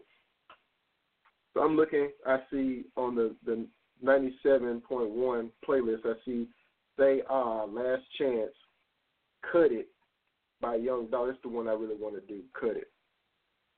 So, all right, let's look at the Cut It lyrics. This guy's name is OT Genasis, and the the song is called "Cut It." All right, cut it, cut it, cut it, cut it is the hook. Now look, it says, "Them bricks is way too hot. You need to cut it. Your price is way too high. You need to cut it. Your bricks is way too high. You need to cut it. Your price is way too high. You need to cut it." So, what is he talking about? He's talking about drugs. He's talking about distributing drugs. Cut it means to, if you have pure cocaine, it means to mix other things, talcum, baking soda, whatever else, and create more drugs for the amount of drugs that you already have by adding in other impurities. So he's teaching people in this song, in these lyrics, basically to distribute drugs. He's glorifying to young to our young people get some drugs, and distribute them. That's what's going on right here in this song that they play 10 times an hour to our young people. Let's go into some more of the lyrics. Run up them bands on the regular. Hitting my plug on the celly, yeah. Tell my ex female dog that I'm sorry. I'ma skate off in the Rari, a Ferrari, yet more materialism. Keep 36 by my side. I'ma go bake me a pie. Keep 45 on my side, a gun. F with my ends, you die. All of my ends say blood. All of my ends say cub. He's talking about gang banging. Cousin is a term that's used by the Bloods. He just said right here, all of my ends say blood. All of my ends say cub. So he's he obviously he's a he's a he's saying that he's a blood. He's a Piru. All right. OT, I found me a plug, which is somebody to get pure cocaine from overseas or through the CIA or whatever else. I didn't say that, whatever. Keep it a hundred, no budge. I fell in love with the drugs. Busting it down in the tub, pay me my money in dubs. Pay me my money in 20s because hundreds are traceable, especially with the new uh, holographic microchips they put in them. Water whipping, looking like I'm fishing. Baseball in kitchen, with my arm I'm pitching. Rollie on, it's glistening. Now my donor kissing. I mean, this, for me, this is enough right now. It's enough for me to know that this is being broadcast on the scale that it is. It's the number two song on their playlist. And our young people are repeating this mindlessly. This is this is there's no way conscious people can look at this and not see that this is detrimental to our society, to our young people. Okay? I don't care I don't care how much they take this and try to censor it. When you're going to censor every word, you're going to know what this person is talking about. And this is the main influence. This is what our people look up to. He's being very well rewarded for perpetuating the system that he causes individuals to follow into. Now, I want to take another whole other genre, which, like our young our, our uh, young man called in earlier, uh, Bo, to talk about how music isn't the same anymore. It's simply a matter of transferal. Okay, what I want I want to bring up a point right now of what I call custodianship. Just like I had mentioned earlier in the broadcast, there are things that are that take place in, on Earth, on our planet, that are eternal, and that eternity is, is based in truth. Okay. Now, truth expresses itself through many different forms, and most especially through artists. Okay. So, as an artist, you you take in the your visual world, the perspective that you see, and you manifest and create something based on what you what you take in. Well, certain individuals of us are given truth to portray so that it lasts throughout time in different forms. This comes in the guise of what people call serendipity, also. All right. So what I'm saying to you in this essence is, although these are African Americans or black, however you want to look at this, because some people get so stuck on color and race that they can't see what's happening to them. They think, okay, well, you know, this, oh, he's doing good. Yeah, he's making a lot of money, blah, blah, blah. That doesn't mean that he's good for your society. It doesn't mean that he's contributing anything that helps to the benefit of those around him or that look like him. It has nothing to do with any of that. Okay? So I want people to get out of their mind that just because somebody looks like you, they mean you great. That they're they're truly your brother. They're not. Okay? It comes in the manner of action and doing what somebody is good for you or not good for you. So I want to jump genres right now and show you the difference. And I want to take uh, another very popular band. Let's take Audioslave. Okay, this is considered to be alternative rock. This is one of the number one songs for another radio station. Let's say 98.1 The Max. This was another song that you know made their top ten playlist. Now let me read you these lyrics. What kind of radio station is, is 98 point? Ninety-eight point one. Yeah. It's a classic rock station. Okay. It's majority. If you want to look at it from ethnical terms, majority white people listen to it. Okay. All right. Okay. Lyrics. Beauty is what the eyes behold, and you burn brighter than most. I chased you through the midnight streets to be where I could speak freely. I didn't care what tomorrow held. I felt the world turning only for us. Only bliss now for you and me. Rise up, let life's kiss send us reeling.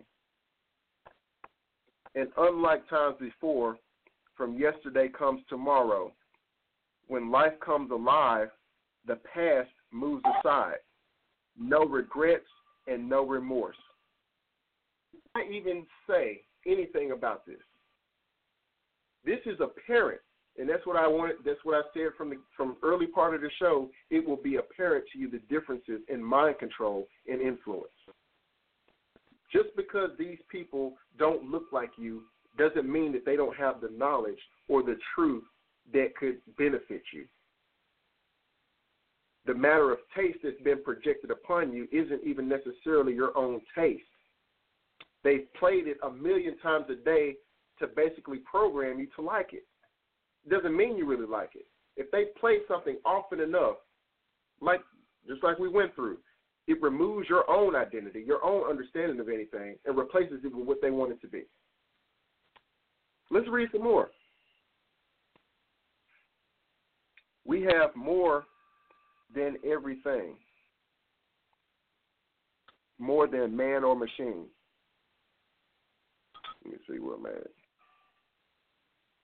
More than luck, more than fiction, higher than any religion. Again with the chorus. We'll squeeze the blood out of life and say goodnight to the silver of old. Even when wrong, we're right, far beyond the world of diamonds and gold. It's saying the exact opposite of what this other music is saying. It's telling you to get away from materialism. Hey, Somebody Tori, and this is Rod. Tori, and this is Rodney. Real quick, um, I'm gonna jump in here just for a second. Uh, to everyone who's listening online, we may go over. Um, so uh, uh, do us a favor and call into the show if you're listening online, uh, just in case we go over, and, uh, because we don't want you to miss the end of the show. Uh, but please call eight one eight six nine one seven four zero six. Again, eight one eight six nine one seven four zero six. We don't want you uh, to miss the end of the call, and uh, we're gonna uh, it'll stop recording in about five minutes. So please, again, do us a favor. And call eight one eight six nine one seven four zero six. We promise you will stay muted. We will not pull you in, uh, but we don't want you to miss uh, what Torian is gonna uh, finish saying here. Uh, go ahead, Torian. Sorry about that. No, no, no. I, I appreciate the interjection because I was getting a little emotional. hey man, Carl Thomas did too, man. So I understand. I, I just want to I want to give another uh, reference to somebody that's uh, particularly pop, uh, popular and has kind of helped to serve to the destruction of the family and all that kind of thing through uh, this the concepts of feminism and um, independence and all this other kind of garbage. Uh, this is Beyonce uh, when she was part of Destiny's Child. Off. I don't care. I don't care. These, they, they gotta listen. now, Rodney. We lost I really people, don't right? care. And first, Uh, talk about Beyonce. You can't talk about Beyonce now. Some people. You at gotta, first listen, listen, Tori, Tori, you got to leave Beyonce and Nicki Minaj and Lil Kim and Foxy Brown out of this conversation now. you know what, man? People need to face reality, man. There's, nothing's going to change until people really start to face reality. And I'm not even going to get into reverse speech and all those kinds of things in this show. I know that that's a little bit too deep for individuals, but that's a whole other subject that if they want more confirmation about the, the overall agenda of these people, they need to look into it. At first, we started out real cool, taking me places I ain't never been. But now, you're getting comfortable. Ain't doing those things you did no more. You're slowly making me pay for things. Your money should be handling. And now you ask to use my car, drive it all day and don't fill up the tank and you have the audacity to even come up, come and step to me, ask to hold some money from me until you get your check next week, you trifling, good for nothing type of brother. Silly me. Why haven't I found another? A baller, somebody who's materialistic that probably got his money through all kinds of immoral means or anything else it doesn't specify. When times get hard, I need someone to help me out instead of a scrub like you who don't know what a man's about. So she's put she's helping to perpetuate the false identity of being a man as being somebody who is of nothing but material, material wealth. So, so we say, especially here on this show, Rodney and I are always talking about words have power. Like mm-hmm. the so, because I didn't. If you would have, if you would have read this without telling me, I probably wouldn't have known that that was the lyric. That was yeah. Because you're, you're you're so busy being distracted by the tones and the beats and the this and the that. Meanwhile, this is talking directly to people's subconscious. Even when when people know the lyrics and they start repeating the lyrics over and over again, yeah. even more so. Yeah. And sometimes you don't have to really know the lyrics, but like you don't know you know them until it starts playing, and right. you're able to sing along. And that's like, the reason because it's already impregnated your oh, actual wow. conscious oh, mind. Oh, wow. without your re- even real consent necessarily.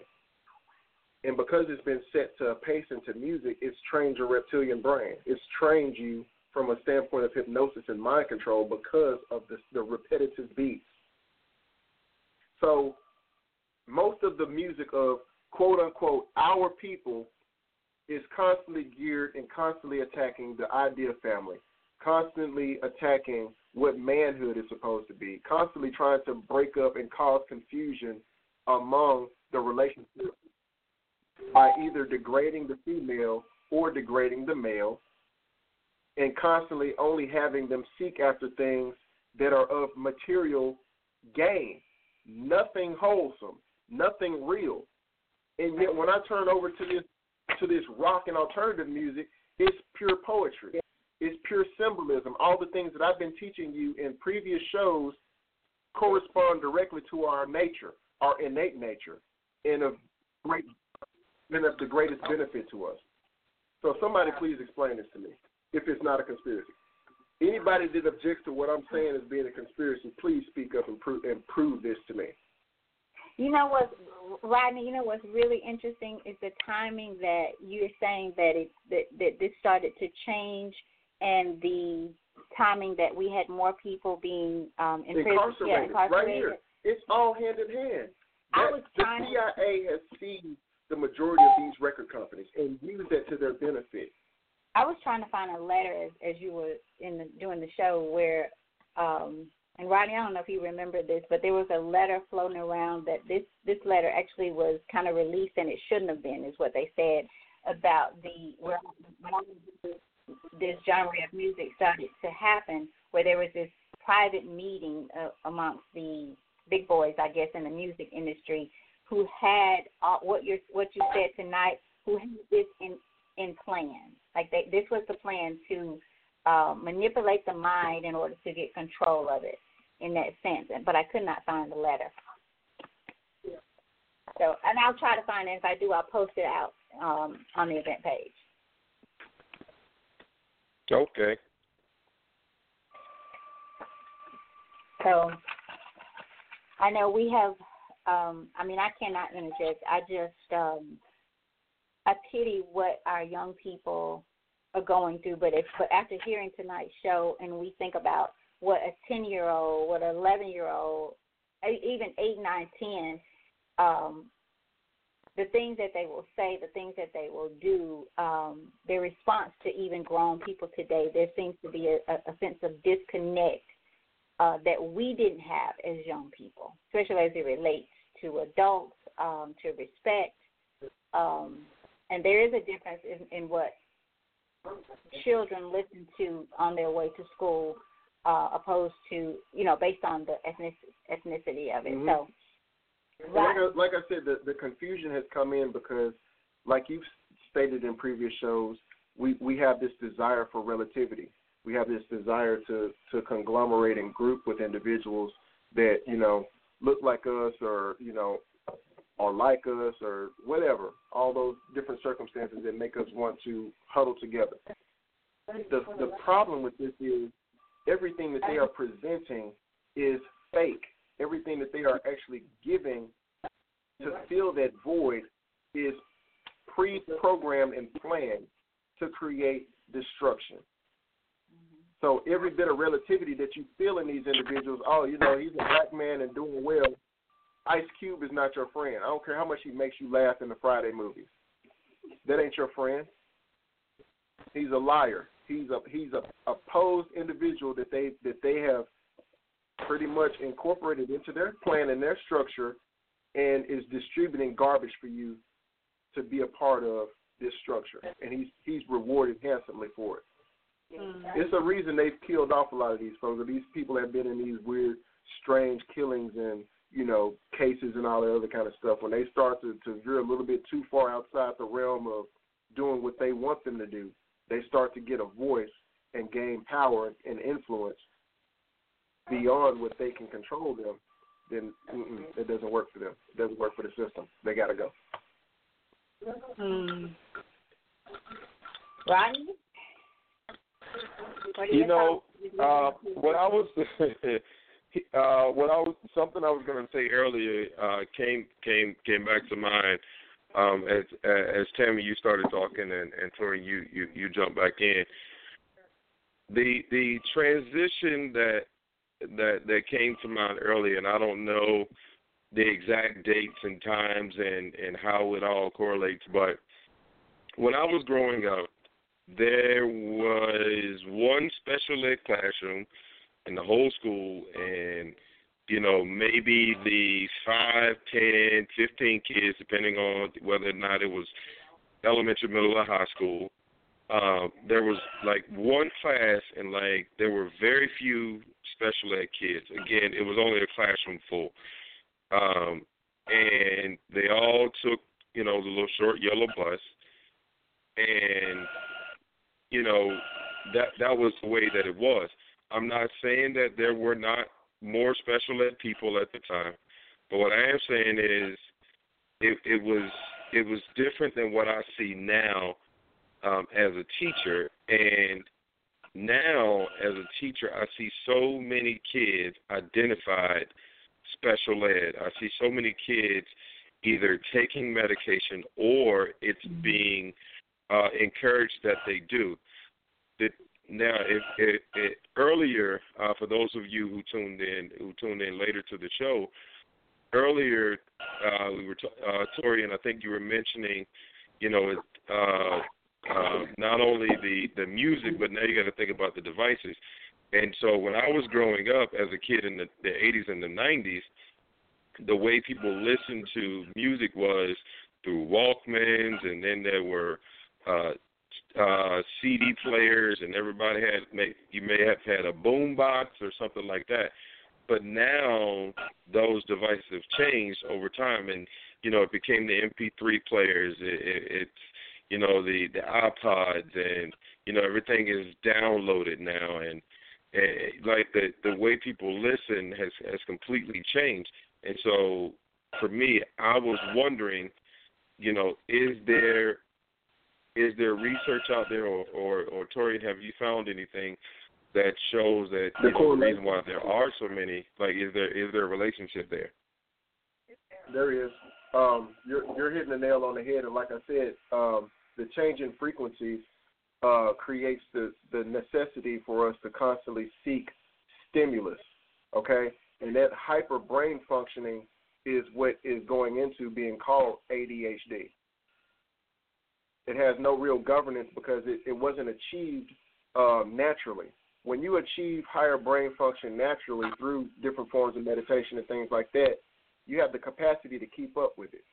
but when it's basically artificially Im- implanted on you with you know the devices and things that raise your your overall uh, resonance frequency, it's unnatural. So your brain starts to, to go off on different tangents and things like that because it, it simply cannot keep up with what it's doing. It has no managing no management there as a counterbalance. Remember any anything in either direction, remember positive and negative, needs to have balance.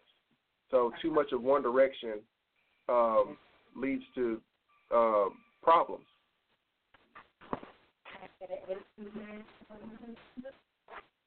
So if a, an individual is mature and, like I said, achieve the the higher uh, brain functioning resonance through proper means of meditation and studies and things like that, versus just being bombarded with it, then that's a big difference in how that individual is going to receive and take the information and deal with it, and how it's going to affect their body and health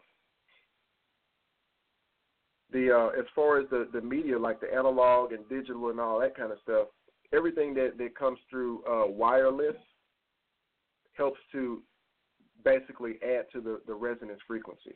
If it's wired in, like if you got uh, an analog headset plugged into your iPhone, that's one thing. If you got a Bluetooth device wrapped around your head, that's another. Hmm. Those things function on the invisible wave spectrum above microwave. So you're basically microwaving your head. So, because they've actually, I don't know if y'all have heard people, they said people have gotten, are getting cancer from the use of cell phones. That's where all the cancer is, that's why cancer is so epidemic. And cancer really is the ability of the cells not to receive their programming properly because cells receive and distribute microwave information back and forth to one another they they they are uh, highly sensitive to electricity and magnetism. Hmm. Sales sales information also come from the soul. Um, when you look at skin grafting, the reason that they have to take skin off your butt and put it on your forehead, or however they you know do it in different circumstances, they cannot fully manage cell information they cannot fully program a cell because the information that a cell receives is from a source outside of normal science.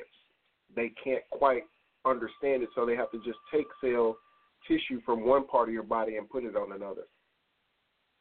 It's tied into a network that is your overall being and intelligence that is unique to you and not anybody else, which can be translated as your soul. Hmm. Well, well, Rodney.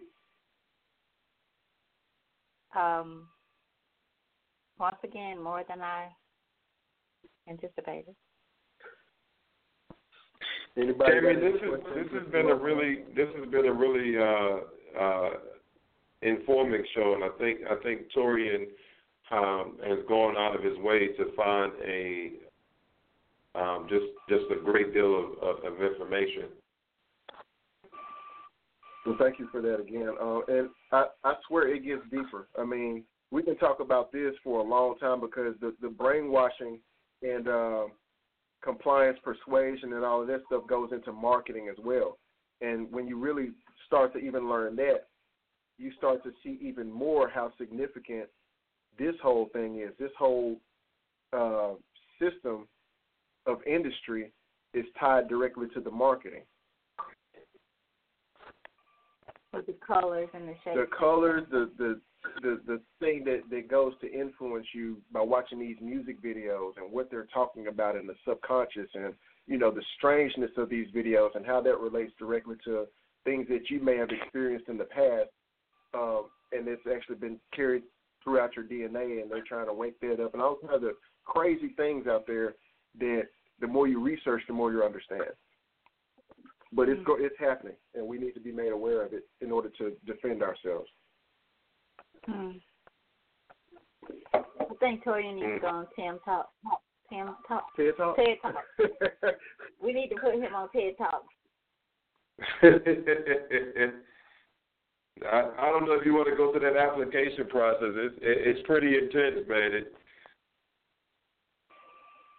I bet. I think I'm a little bit too Yeah. off for them anyway. So I'll, I'll be all right. it, I'll it, seek takes, other means. it, takes, it takes it takes about an hour to apply, and then you got to wait about two or three years before you even hear back from them. right. But I don't know. I think the people that they already have are on a different mindset for the most part, and and maybe because not everybody's gonna always get everything, um, but I think they will get what what things they do need to get. Mhm. So I'm a fan of that show. So I don't have any any questions that I even know I ha- I, I need to ask because it's so much to take in. It's one of those shows. Oh, I did want to. I did want to say this. We still got a few listeners out there. I did want to say this too. Um, another uh, geist that they like to hide behind and deception is when they when they talk about basically like freedom of speech and freedom of expression. I did touch on this when they talk about how hip hop is uh, basically the, the derived out of the people in the neighborhood wanting to speak out about the inequalities that's, that's happening to them and all of that. But again, like I said, that that is a geist for them to hide behind when they say, you know, uh, you know, we should be free to express ourselves and this that, and the other. They're they're really throwing off the responsibility uh, in recognizing that they are the cause for a lot of the social ills that they talk about. They are directly perpetuating those social ills and bringing them upon newer and newer generations of people to be impoverished, to be um, to, to waste their money on material things and not live a lifestyle that's more suited to helping them really improve, to helping the parents actually become better parents and things like that. Again, there's a lot of deception out there. I Don't think that just because somebody looks like you that they have your best interest in mind because they don't. All right. All right. Tori, once again, man, thank you. It's been a very enlightening show. Thank you for having me once again. Thank you all the listeners. I was very appreciative to get some callers this time, and then you know from all the way in California and whatnot. That it just again it goes to show you how far something can go. Just imagine I'm here talking to a few people, and these people get on the radio and talk to millions of people. Yeah. So just imagine that. Yeah. And the effect that that it has. Mm-hmm. And I just want to challenge parents, uncles, aunts, sisters. Monitor what your children are listening to, and, and what you are listening to as well. Um, I, again, I know I have I have just changed a lot of things in my life, and and see progress. You know, not where I hoped I'd be. I think at this time, but I am certainly making progress with my my mindset, the way of thinking. Um, I think the best thing to do is just question everything that you think you know, and get off of Facebook a little bit. Do some research. Do some reading. Step out of your box. Go to a, a jazz festival or a, you know to see a, an orchestra play. Something. Just change. Even at night, just put on a different type of music and see what it does or if it does anything to you. So I just challenge you to just challenge yourself, I guess, and not get caught up in routine and what you see and what you've been taught that that is right and right for you and don't fall into this I mean, this race thing where like you said, I, I like how you ended it or bring it to an end just because this, you're black and doesn't mean you have to listen to a radio station that is predominantly a black radio station. Right. You know. Again, um, this this is getting out of groupthink. Don't don't fall for you know that's that's part of the mind control. Don't fall for the the self betrayal and the the guilt and all of these kinds of things to to to try to fit into a group because you've been categorized as such. Start getting out of and destroying these labels of category, and that will free your mind that much more. Mm-hmm. Mm-hmm. Yeah. All right, Rodney, over to you. uh, Torian, uh, at some point, I, I, I'm gonna get, uh, I'm gonna engage you in a conversation about gospel music uh, and, and what is Mhm. going on in the church. But I do realize that we are past the time now, so uh, either on another show or uh, maybe maybe on the phone or something. I'll have to. Uh, I'd rather that be a private and personal conversation. I understand, man. I would, I would not, I would not want bricks thrown at me either, man. With Christian life license plates, I understand. yeah, I was talking about Beyonce, and now you, you have to start back on the church and the gospel music. Oh no. no, I'm gonna, I'm gonna, I'm gonna go ahead and and, and end the show so I, so I can go back and watch all these speeches from the uh, Republican National Convention because I, I I really want to hear uh, some of the things that these people had to say. But nevertheless, uh, um, I know that I have um, enjoy the the information given, uh, and I also know that I have to go back and and listen to uh, the first show and and and even the past two shows that I've even been on because it's uh, a lot of information, a lot to take in at one time, but definitely uh, uh, can be helpful if we we choose to um, apply it in, in in that way. So uh, Torian, uh, thank you so much for being on with us. Um, I'm sure this is not the last time that we will hear from you, uh, but we do appreciate you being on with us. And uh, to everyone who uh, stayed on with us uh, past the hour, I know it's uh, uh, after 11 o'clock here on the East Coast. We're, we're not as fortunate with the sun and the moon as the people in, in Central America and and, and on the West Coast. But but for those of you hung in there with us, we do appreciate it, and we hope that you have a blessed week. We will see you next week, same time, same station. Good night, everybody. Good night.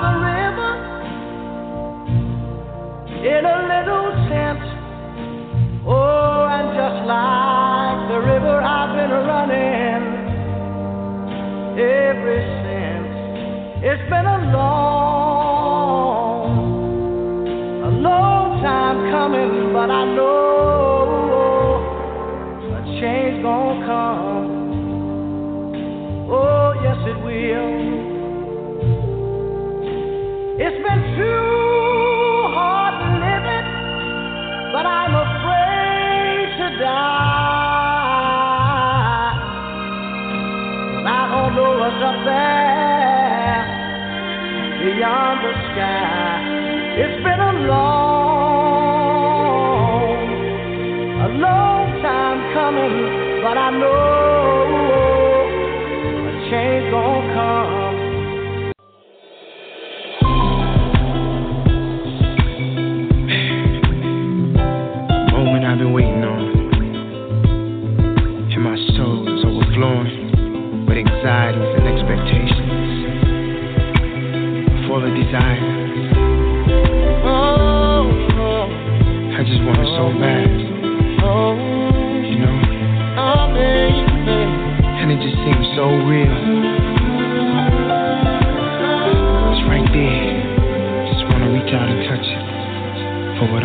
Disappears. Sometimes it feels like everything is passing me by. Every now and then it feels alive. My ship has gone and sailed away, but I, I gotta be strong.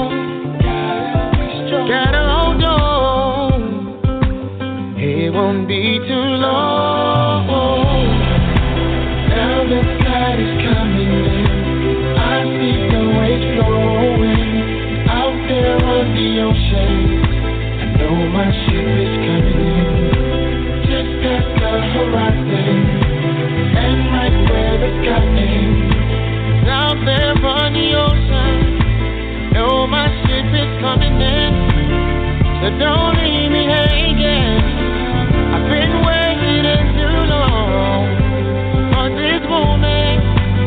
ship has finally come.